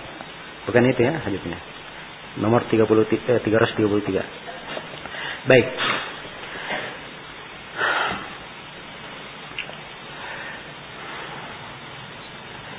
selesai sudah ya tentang apa ziarah ke kuburan sekarang bagaimana uh, peziarah itu menghadap ke kubur ya sehingga Syaukani berkata, "Wa yaqifuz zairu mustaqbilanil qiblah." Dan az-zair dia berdiri menghadap ke kiblat. Ya, orang yang berziarah ke kuburan, ya, dia berdiri menghadap ke kiblat. Ini disebutkan di sini oleh Imam Asy-Syaukani rahimahullahu taala. Ya di dalam uh, apa namanya? masalah uh, berdiri ya menghadap kiblat. Dan beliau menyebutkan beberapa menyebutkan dalil di syarah. Tapi dalil yang beliau terangkan itu adalah hadis yang apa namanya uh, baik. Hadis yang datang dari Bara bin Azib riwayat Abu Daud ya Nabi Shallallahu alaihi wasallam duduk di kubur mustaqbil al-kiblah menghadap ke kiblah nah lama kharaja ilal makbarah ketika beliau uh, ke kuburan beliau duduk menghadap ke kiblat maka kalimat menduduk menghadap kiblat ini diambil apa namanya pendalilan. Ya hadisnya dikeluarkan oleh uh, Abu Daud An-Nasai dan Ibnu Majah. Demikian pula Al-Hakim dan Al-Hakim mensahihkannya di atas syarat syekhain baik kemudian berikutnya tentang doa. Ya doa peziarah nah mustaqbilanil kiblah ya doa ini kita sengaja masukkan di sini. Ya. Apa? Az-zair yakif mustaqbilan kiblah sebab apabila dia sudah berziarah maka dia juga berdoa membacakan doa yang disyariatkan. Banyak doa yang diajarkan dituntunkan oleh Rasulullah sallallahu alaihi wa alihi wasallam ya di antaranya adalah uh, hadis Abu Hurairah riwayat Imam Muslim Nabi sallallahu alaihi wasallam mendatangi kubur beliau membaca Allahum uh, beliau membaca assalamualaikum dar qaumin mu'minin wa inna insyaallahu bikum lahikun nah itu satu riwayat. Riwayat yang lain, hadits Buraidah riwayat Muslim. Assalamualaikum ahlad diyar minal mu'minin wal muslimin. Wa inna insyaallahu bikum lalahikun. Nas'alullaha lana wa lakum al-afiyah. Nah, itu di antara doa yang diajarkan. Kemudian yang ke-10 tentang haramnya menjadikan kubur sebagai masjid. Asy-Syaukani berkata, "Wa yuhramu ittikhadul kuburi masajid." Dan diharamkan menjadikan kubur itu sebagai masjid-masjid. Ya, ini tentang pengharamannya diambil dari sejumlah hadis ya di mana Nabi Shallallahu alaihi wasallam melaknat orang yang menjadikan kubur beliau sebagai apa? Kubur para nabi sebagai masjid. Ya dalam hadis Abu Hurairah, dalam hadis Aisyah dan selainnya, la'anallahu al-yahuda wan nasara ittakhadhu qubur anbiya'ihim masajid. Allah melaknat orang-orang Yahudi dan Nasara menjadikan kubur masjid, kubur para nabinya sebagai masjid.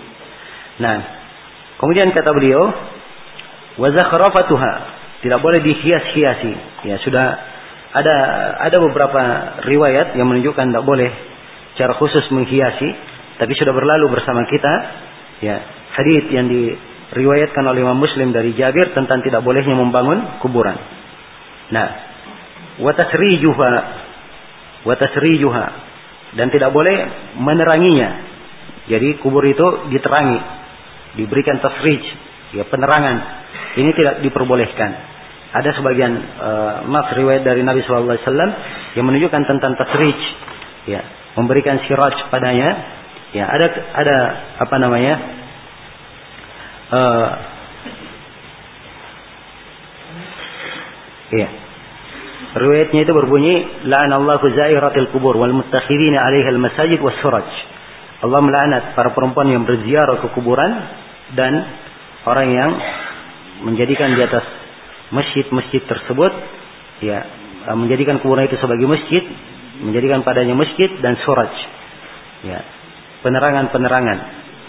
Nah ini hadith ya dari sebagian riwayatnya ada kelemahan. Tapi dari zairat kuburnya ini dikuatkan oleh Syekh Al-Albani dari seluruh jalan-jalannya. Ya dari seluruh jalan-jalannya. Ya mungkin saya ingatkan di sini bahwa berziarah ke kuburan itu hanya untuk laki-laki saja. Hanya untuk laki-laki saja. Adapun perempuan itu tidak diizinkan untuk berziarah ke kuburan secara mutlak. Jelas ya? Mungkin ada yang bertanya bagaimana dengan Aisyah yang melakukan hal tersebut? Ya, jawabannya Aisyah melakukan itu adalah ijtihad beliau dan diselisih oleh sahabat yang lainnya. Ya, dan hadits Nabi Shallallahu Alaihi Wasallam tegas melanat perempuan yang berziarah ke mana? Ke kuburan. Maka ini hukum yang harusnya didahulukan. Iya, kita difatwakan oleh Syekh Shalal Fauzan dan selainnya. Baik. Kemudian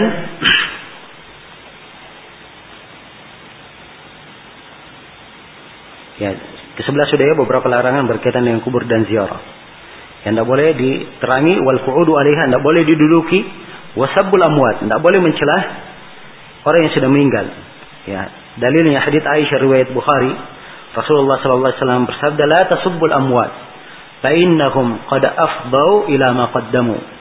Jangan kalian mencela orang-orang yang sudah mati, sebab mereka itu telah berjalan menuju kepada perbuatan yang mereka kedepankan. Ya, mereka telah lakukan. Yang kedua belas tentang syariat ta'ziyah. Kata Syaukani wa ta'ziyatu masyru'ah. Dan ta'ziyah adalah hal yang disyariatkan. Ya, pensyariatan ta'ziyah ini diterangkan di dalam uh, sejumlah hadis ya yang yang menunjukkan bahwa ta'ziyah adalah hal yang disyariatkan. Dan Nabi Shallallahu alaihi wasallam melakukan hal tersebut. Ya, maksud dari ta'ziyah itu ya dari kalimat al-azza yang itu artinya menghibur ya dan membesarkan hati orang yang tertimpa musibah, keluarga si mayit yang ditinggal. Itu maksud dari ta'ziyah. Ya, jadi dia datang menghiburnya, membesarkan hatinya. Ya, dan dia ucapkan kalimat-kalimat ta'ziyah yang warid dari Nabi sallallahu alaihi wa alihi wasallam. Ya, jelas ya? Dia ucapkan seperti misalnya Nabi ya pernah berkata, Inna lillahi ma akhad wa lahu ma a'ta wa kullu syai'in indahu bi ajalin musamma. Ya, sungguhnya milik Allah apa yang Allah ambil dan milik Allah pula apa yang Allah beri. Dan segala sesuatu semuanya sudah ada ketentuan ajalnya. Ya, jelas ya? Ada ketentuan ajalnya. Nah, maka ini pembahasan ya, mungkin kita bahasakan dengan bahasa Indonesia. Ya, segala sesuatu itu adalah milik Allah. Ya. Allah memberi apa yang dia kehendaki. Dan kalau Allah ingin mengambil miliknya, bisa diambil. Ya. Maka segala sesuatu itu ada umurnya, ada ajalnya. Ya. Maka hendaknya apa? Seorang bersabar dan ridha terhadapnya. Nah, jelas ya, ini dari lafaz takziah yang disebutkan oleh Nabi Shallallahu Alaihi Wasallam. Dan boleh dia memakai hal yang lain sebab kata takziah itu itu artinya dia menghibur saudaranya, ya, dia membesarkan hatinya, ya, dan memberikan nasihat-nasihat untuknya. Ya ada hadit-hadit lain sebenarnya berkaitan dengan takziah, tapi kebanyakannya lemah. Disebutkan oleh Syaukani di sini. Kemudian yang terakhir di sini tentang menghadiahkan makanan untuk keluarga mayit. Ya, menghadiahkan makanan untuk keluarga mayit ini adalah hal yang disyariatkan berdasarkan hadits Abdullah bin Ja'far riwayat Imam lima kecuali An-Nasai. Ya, lama ja'a na'yu Ja'far hina kutil qala Nabi sallallahu alaihi wasallam isna'u li ali Ja'farin ta'aman faqad atahum ma yushgiluhum. Ya, tatkala datang na'yu Ali Ja'far, tatkala datang berita bahwa Ja'far meninggal, Ja'far bin Abi Talib terbunuh, maka Nabi berkata, "Isna'u li Ali Ja'far ta'aman." Buatlah makanan untuk keluarga Ja'far. Sungguh telah datang kepada mereka hal yang membuat mereka sibuk. Ya, harusnya begini dalam takziah. Ya. Harusnya orang-orang yang berada di sekitarnya karib kerabatnya, tetangganya itu ya membawakan makanan untuknya, menghibur hatinya. Itu dari bentuk takziah. Ya bukan sebaliknya yang terjadi di masa ini. Ya, kalau ada apa namanya yang meninggal, justru keluarganya bikin acara. Ya, kalau saya bahasakan bikin pesta. Ya, ada yang meninggal bikin pesta, kan begitu. Ya, sama kan yang dimakan dengan di pesta-pesta itu. Ya, jelas. Dan ini dari hal yang keliru. Ya. Dan ini dari hal yang terlarang juga. Sebab ya Jarir radhiyallahu taala anhu berkata bahwa kami menghitung kunna na'uddu al-ijtima ya ba'da dafnil mait minan niyaha. Kami menghitung di masa Nabi ya kumpul-kumpul setelah mayit dikubur itu terhitung dari niyaha. Terhitung dari apa? Niyaha. Maka kumpul-kumpul bikin acara, kemudian beri makan, ini akan memberatkan ya keluarga mayit, membikin memberatkan keluarga mayit Ya. Kemudian dia sudah menyelihi syariat. Ya.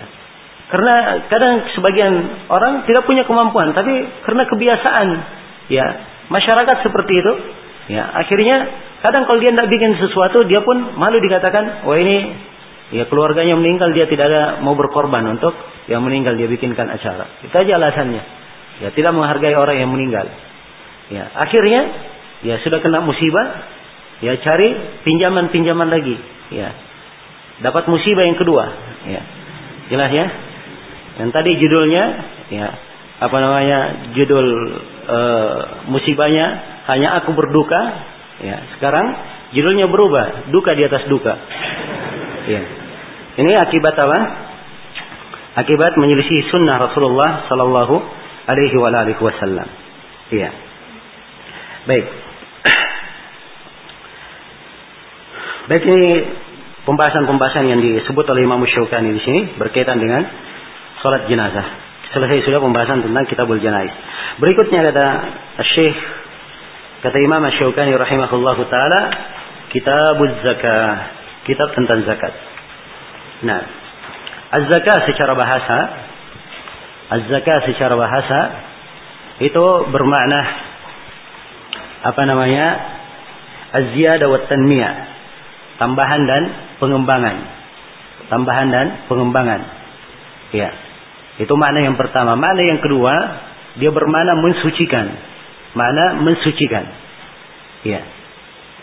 Itu makna yang kedua. Ada makna-makna lain yang disebut oleh ahli fikih. Ya, dikatakan tambahan sebab orang yang mengeluarkan zakatnya itu tidak mengurangi hartanya, tetapi itu akan menambah apa? Menambah harta. Rasulullah sallallahu alaihi wasallam bersabda, "Mana qasat sadaqatun mimmal." Sedekah itu tidak pernah mengurangi harta, bahkan akan apa?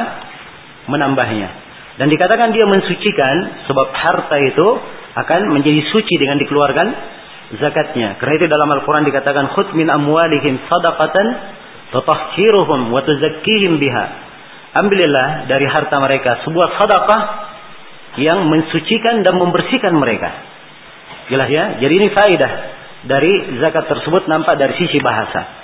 Adapun dari sisi istilah zakat itu adalah ta'abbudulillah taala bi ikhraji ya juz'in atau bi, bi ikhraji nasibin syar'an limalin muayyanin li ta'ifatin aw jihatin makhsusah.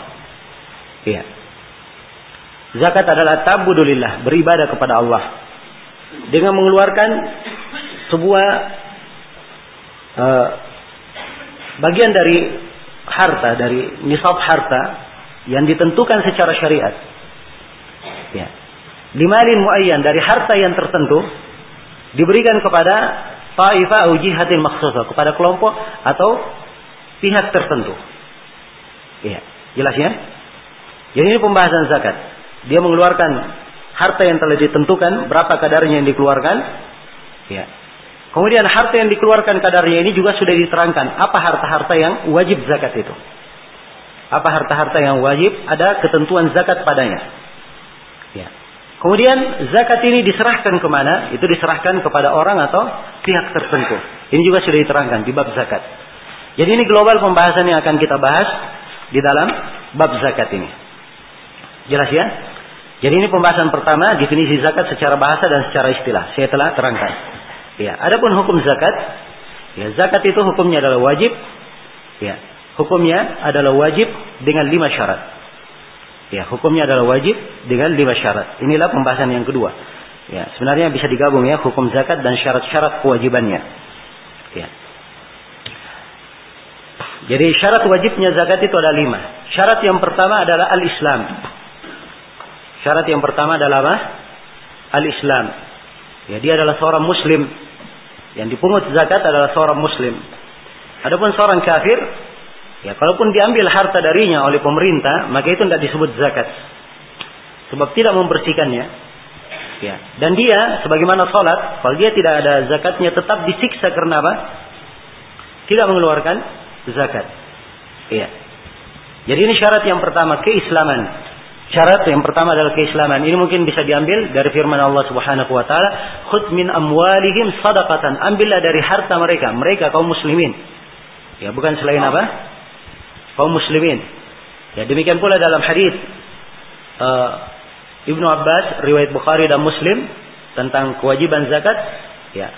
فإنهم أطاؤوك لذلك فعلمهم أن الله افترض عليهم صدقة تؤخذ من min فترد على فقرائهم. Ya, kalau mereka sudah taat kepadamu dalam hal itu maksudnya dalam salat, maka kabarkan kepada mereka. Allah wajibkan atas mereka sebuah sedekah, sebuah zakat diambil dari orang kaya mereka. Mereka adalah siapa? Kaum muslimin. Diserahkan kepada orang miskin mereka. Jadi ini syarat yang pertama keislaman. Syarat yang kedua adalah al-hurriyah, Syarat yang kedua adalah al-hurriyah, adanya kebebasan. Jadi adalah seorang yang bebas bukan budak. Adapun kalau dia budak, maka budak itu tidak ada hartanya. Kalau dia punya harta, maka itu adalah, adalah milik tuannya. Adalah milik tuannya.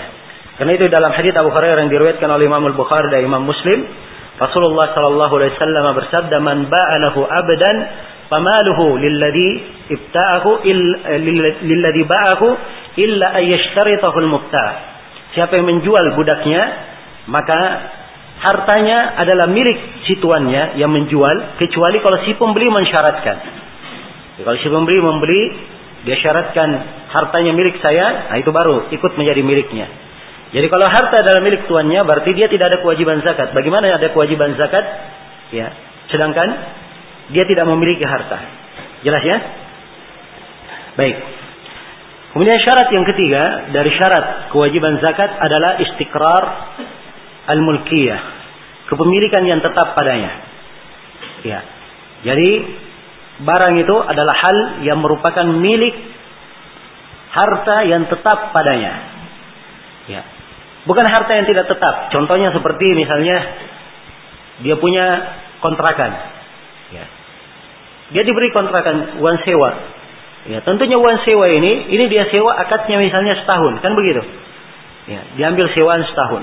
Ya banyak sewanya sampai nisab misalnya. Ya. Tapi belum lagi setengah tahun, ya rumah sewanya misalnya kena gempa rubuh. Ya, misalnya ya. Maka tentunya apa? Ya, dia wajib mengembalikan apa? Seperduanya. Wajib dia kembalikan seperduanya. Dia hanya berjalan sampai setengah tahun.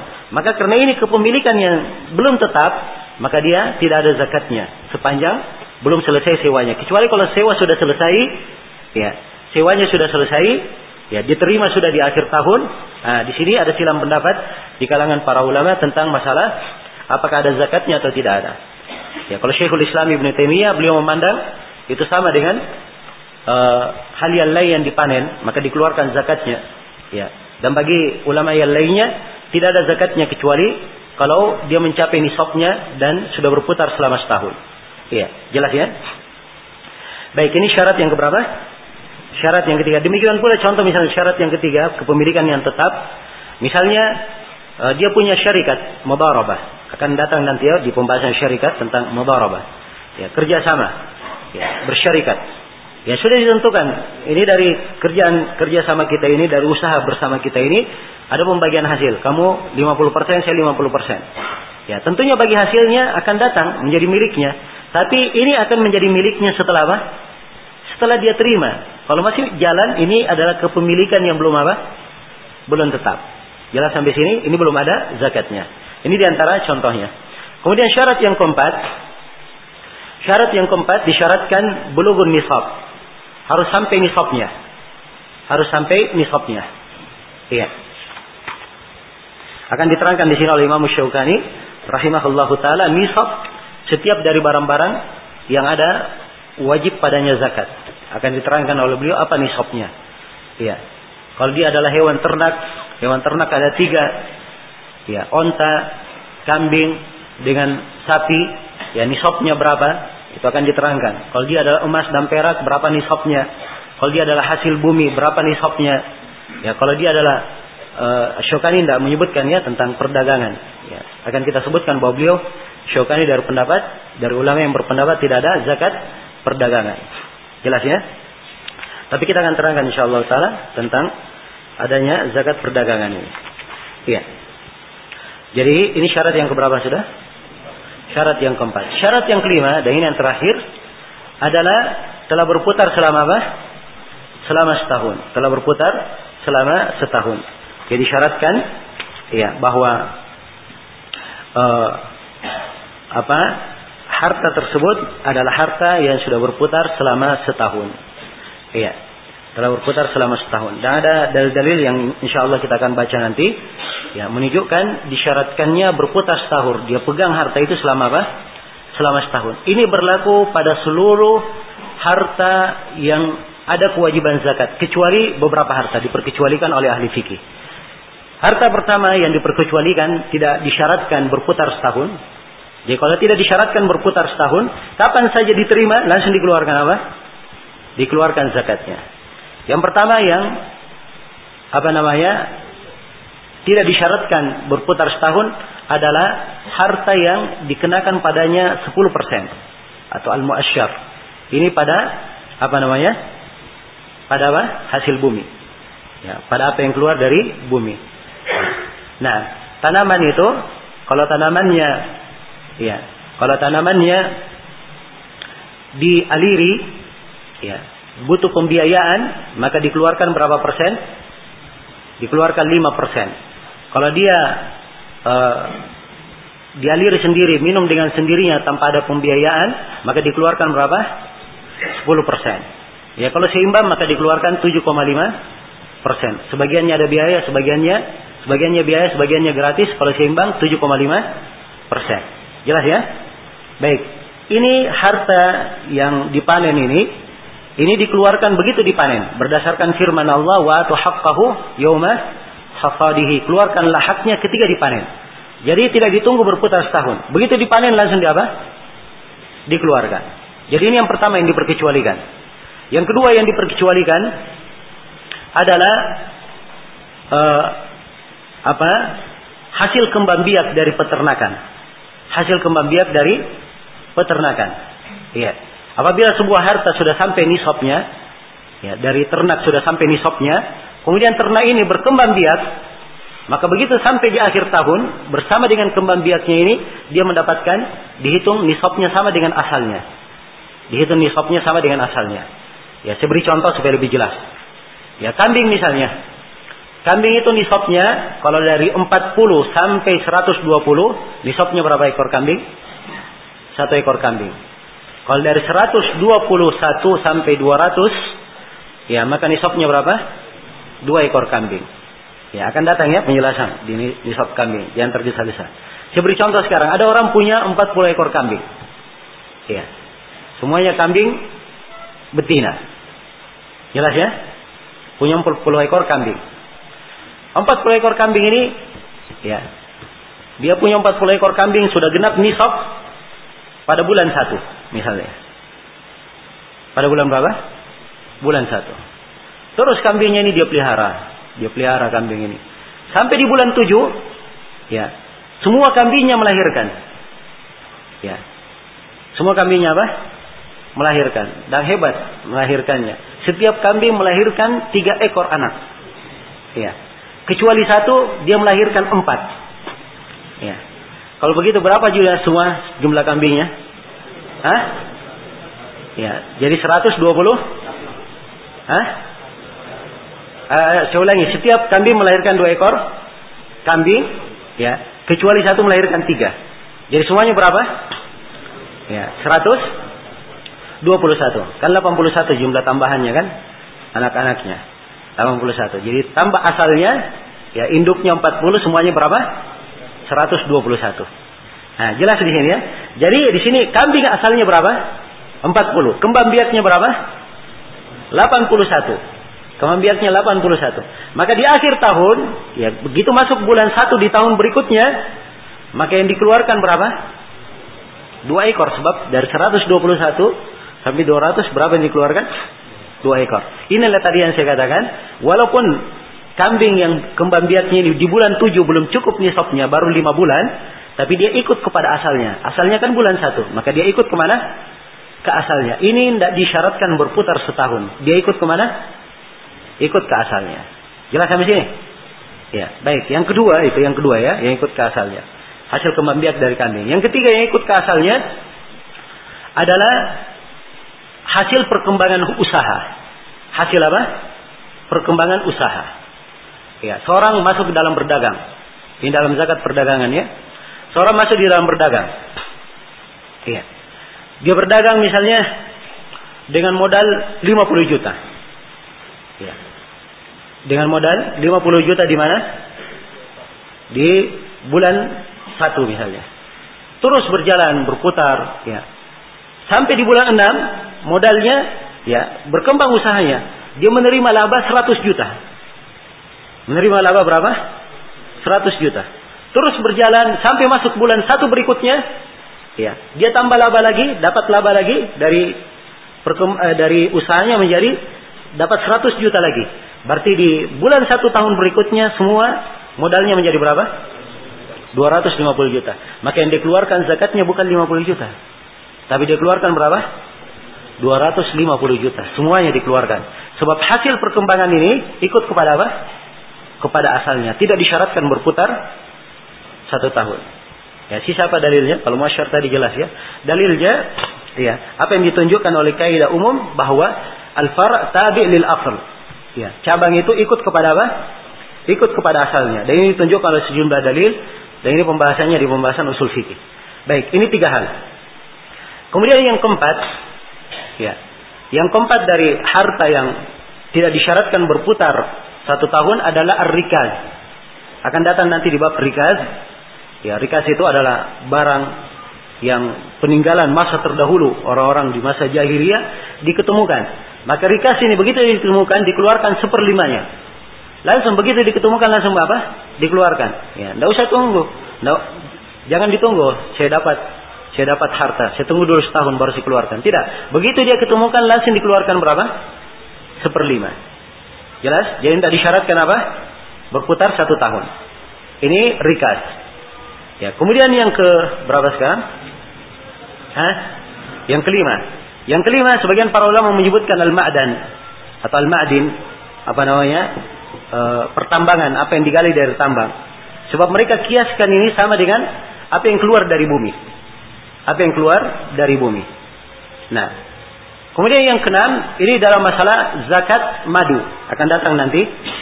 Ya, Imam Syukani termasuk orang yang berpendapat adanya zakat di madu. Ya. Bagi siapa yang mengatakan wajib zakat madu, maka dikeluarkan pada saat apa? Dipanen juga. Tidak disyaratkan berputar satu tahun. Nah, kemudian uh, berikutnya uh, yang ketujuh, ya, ini saya sudah isyaratkan tadi ya tentang masalah apa? Upah sewaan yang diterima di akhir tahun dia sudah terima. Ini di atas pendapat Syekhul Islam Ibn Taimiyah tidak di apa? Uh, langsung tidak dihitung satu haul, langsung dikeluarkan begitu diterima. Tapi saya sudah sebutkan ya, ya ada beberapa pendapat dalam hal ini dan saya sendiri yang saya pegang bahwa sewaan itu sama dengan harta yang lainnya. Ya, disyaratkan berputar setahun dan disyaratkan harus sampai apa? Sampai nisabnya. Ya wallahu taala. Baik. Jadi ini syarat wajibnya zakat. Lima syarat wajibnya zakat. Saya ulangi, syarat yang pertama apa? Al-Islam, syarat yang kedua Al-Hurriyah, kebebasan syarat yang ketiga istiqrarul mulkiyah yaitu kepemilikan yang tetap. Kemudian syarat yang keempat, ah, bulughun nisab telah sampai nisabnya. Syarat yang kelima ber, berputar selama setahun. Berputar selama setahun ini ketentuan umum diperkecualikan darinya. Yang pertama, ah, Yang pertama hasil bumi dikeluarkan. Ya, Ya sudah ada ketentuannya, hasil bumi langsung dikeluarkan ketika dipanen. Yang kedua, perkembangbiakan hewan ternak. Yang ketiga, ya perkembangan hasil, uh, hasil laba usaha. Kemudian yang ke empat, arikas. Yang kelima, al-madin atau pertambangan. Yang keenam, madu bagi siapa yang berpendapat wajibnya. Yang ketujuh di atas pendapat Syekhul Islam Ibn Taimiyah tentang upah sewa. Baik. Ini syarat-syarat wajibnya zakat. Ya, kemudian beliau masuk menjelaskan tentang bab, bab zakat hewan. Ya. Ya baik, sampai sini dulu. Ya insyaallah taala tidak tidak kesusu ini. Ini materinya insyaallah tidak terlalu mengejar target lagi kita. Ya. Insyaallah pada maghrib bisa tanya jawab insyaallah.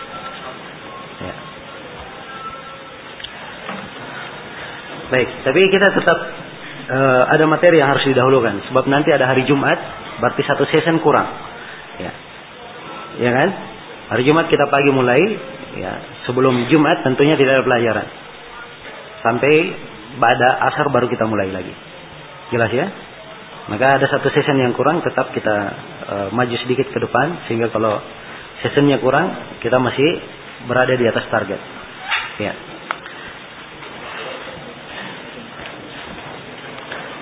Ya untuk sementara kita cukupkan dulu sampai sini. Wallahu taala alam. Subhanakallahumma bihamdik.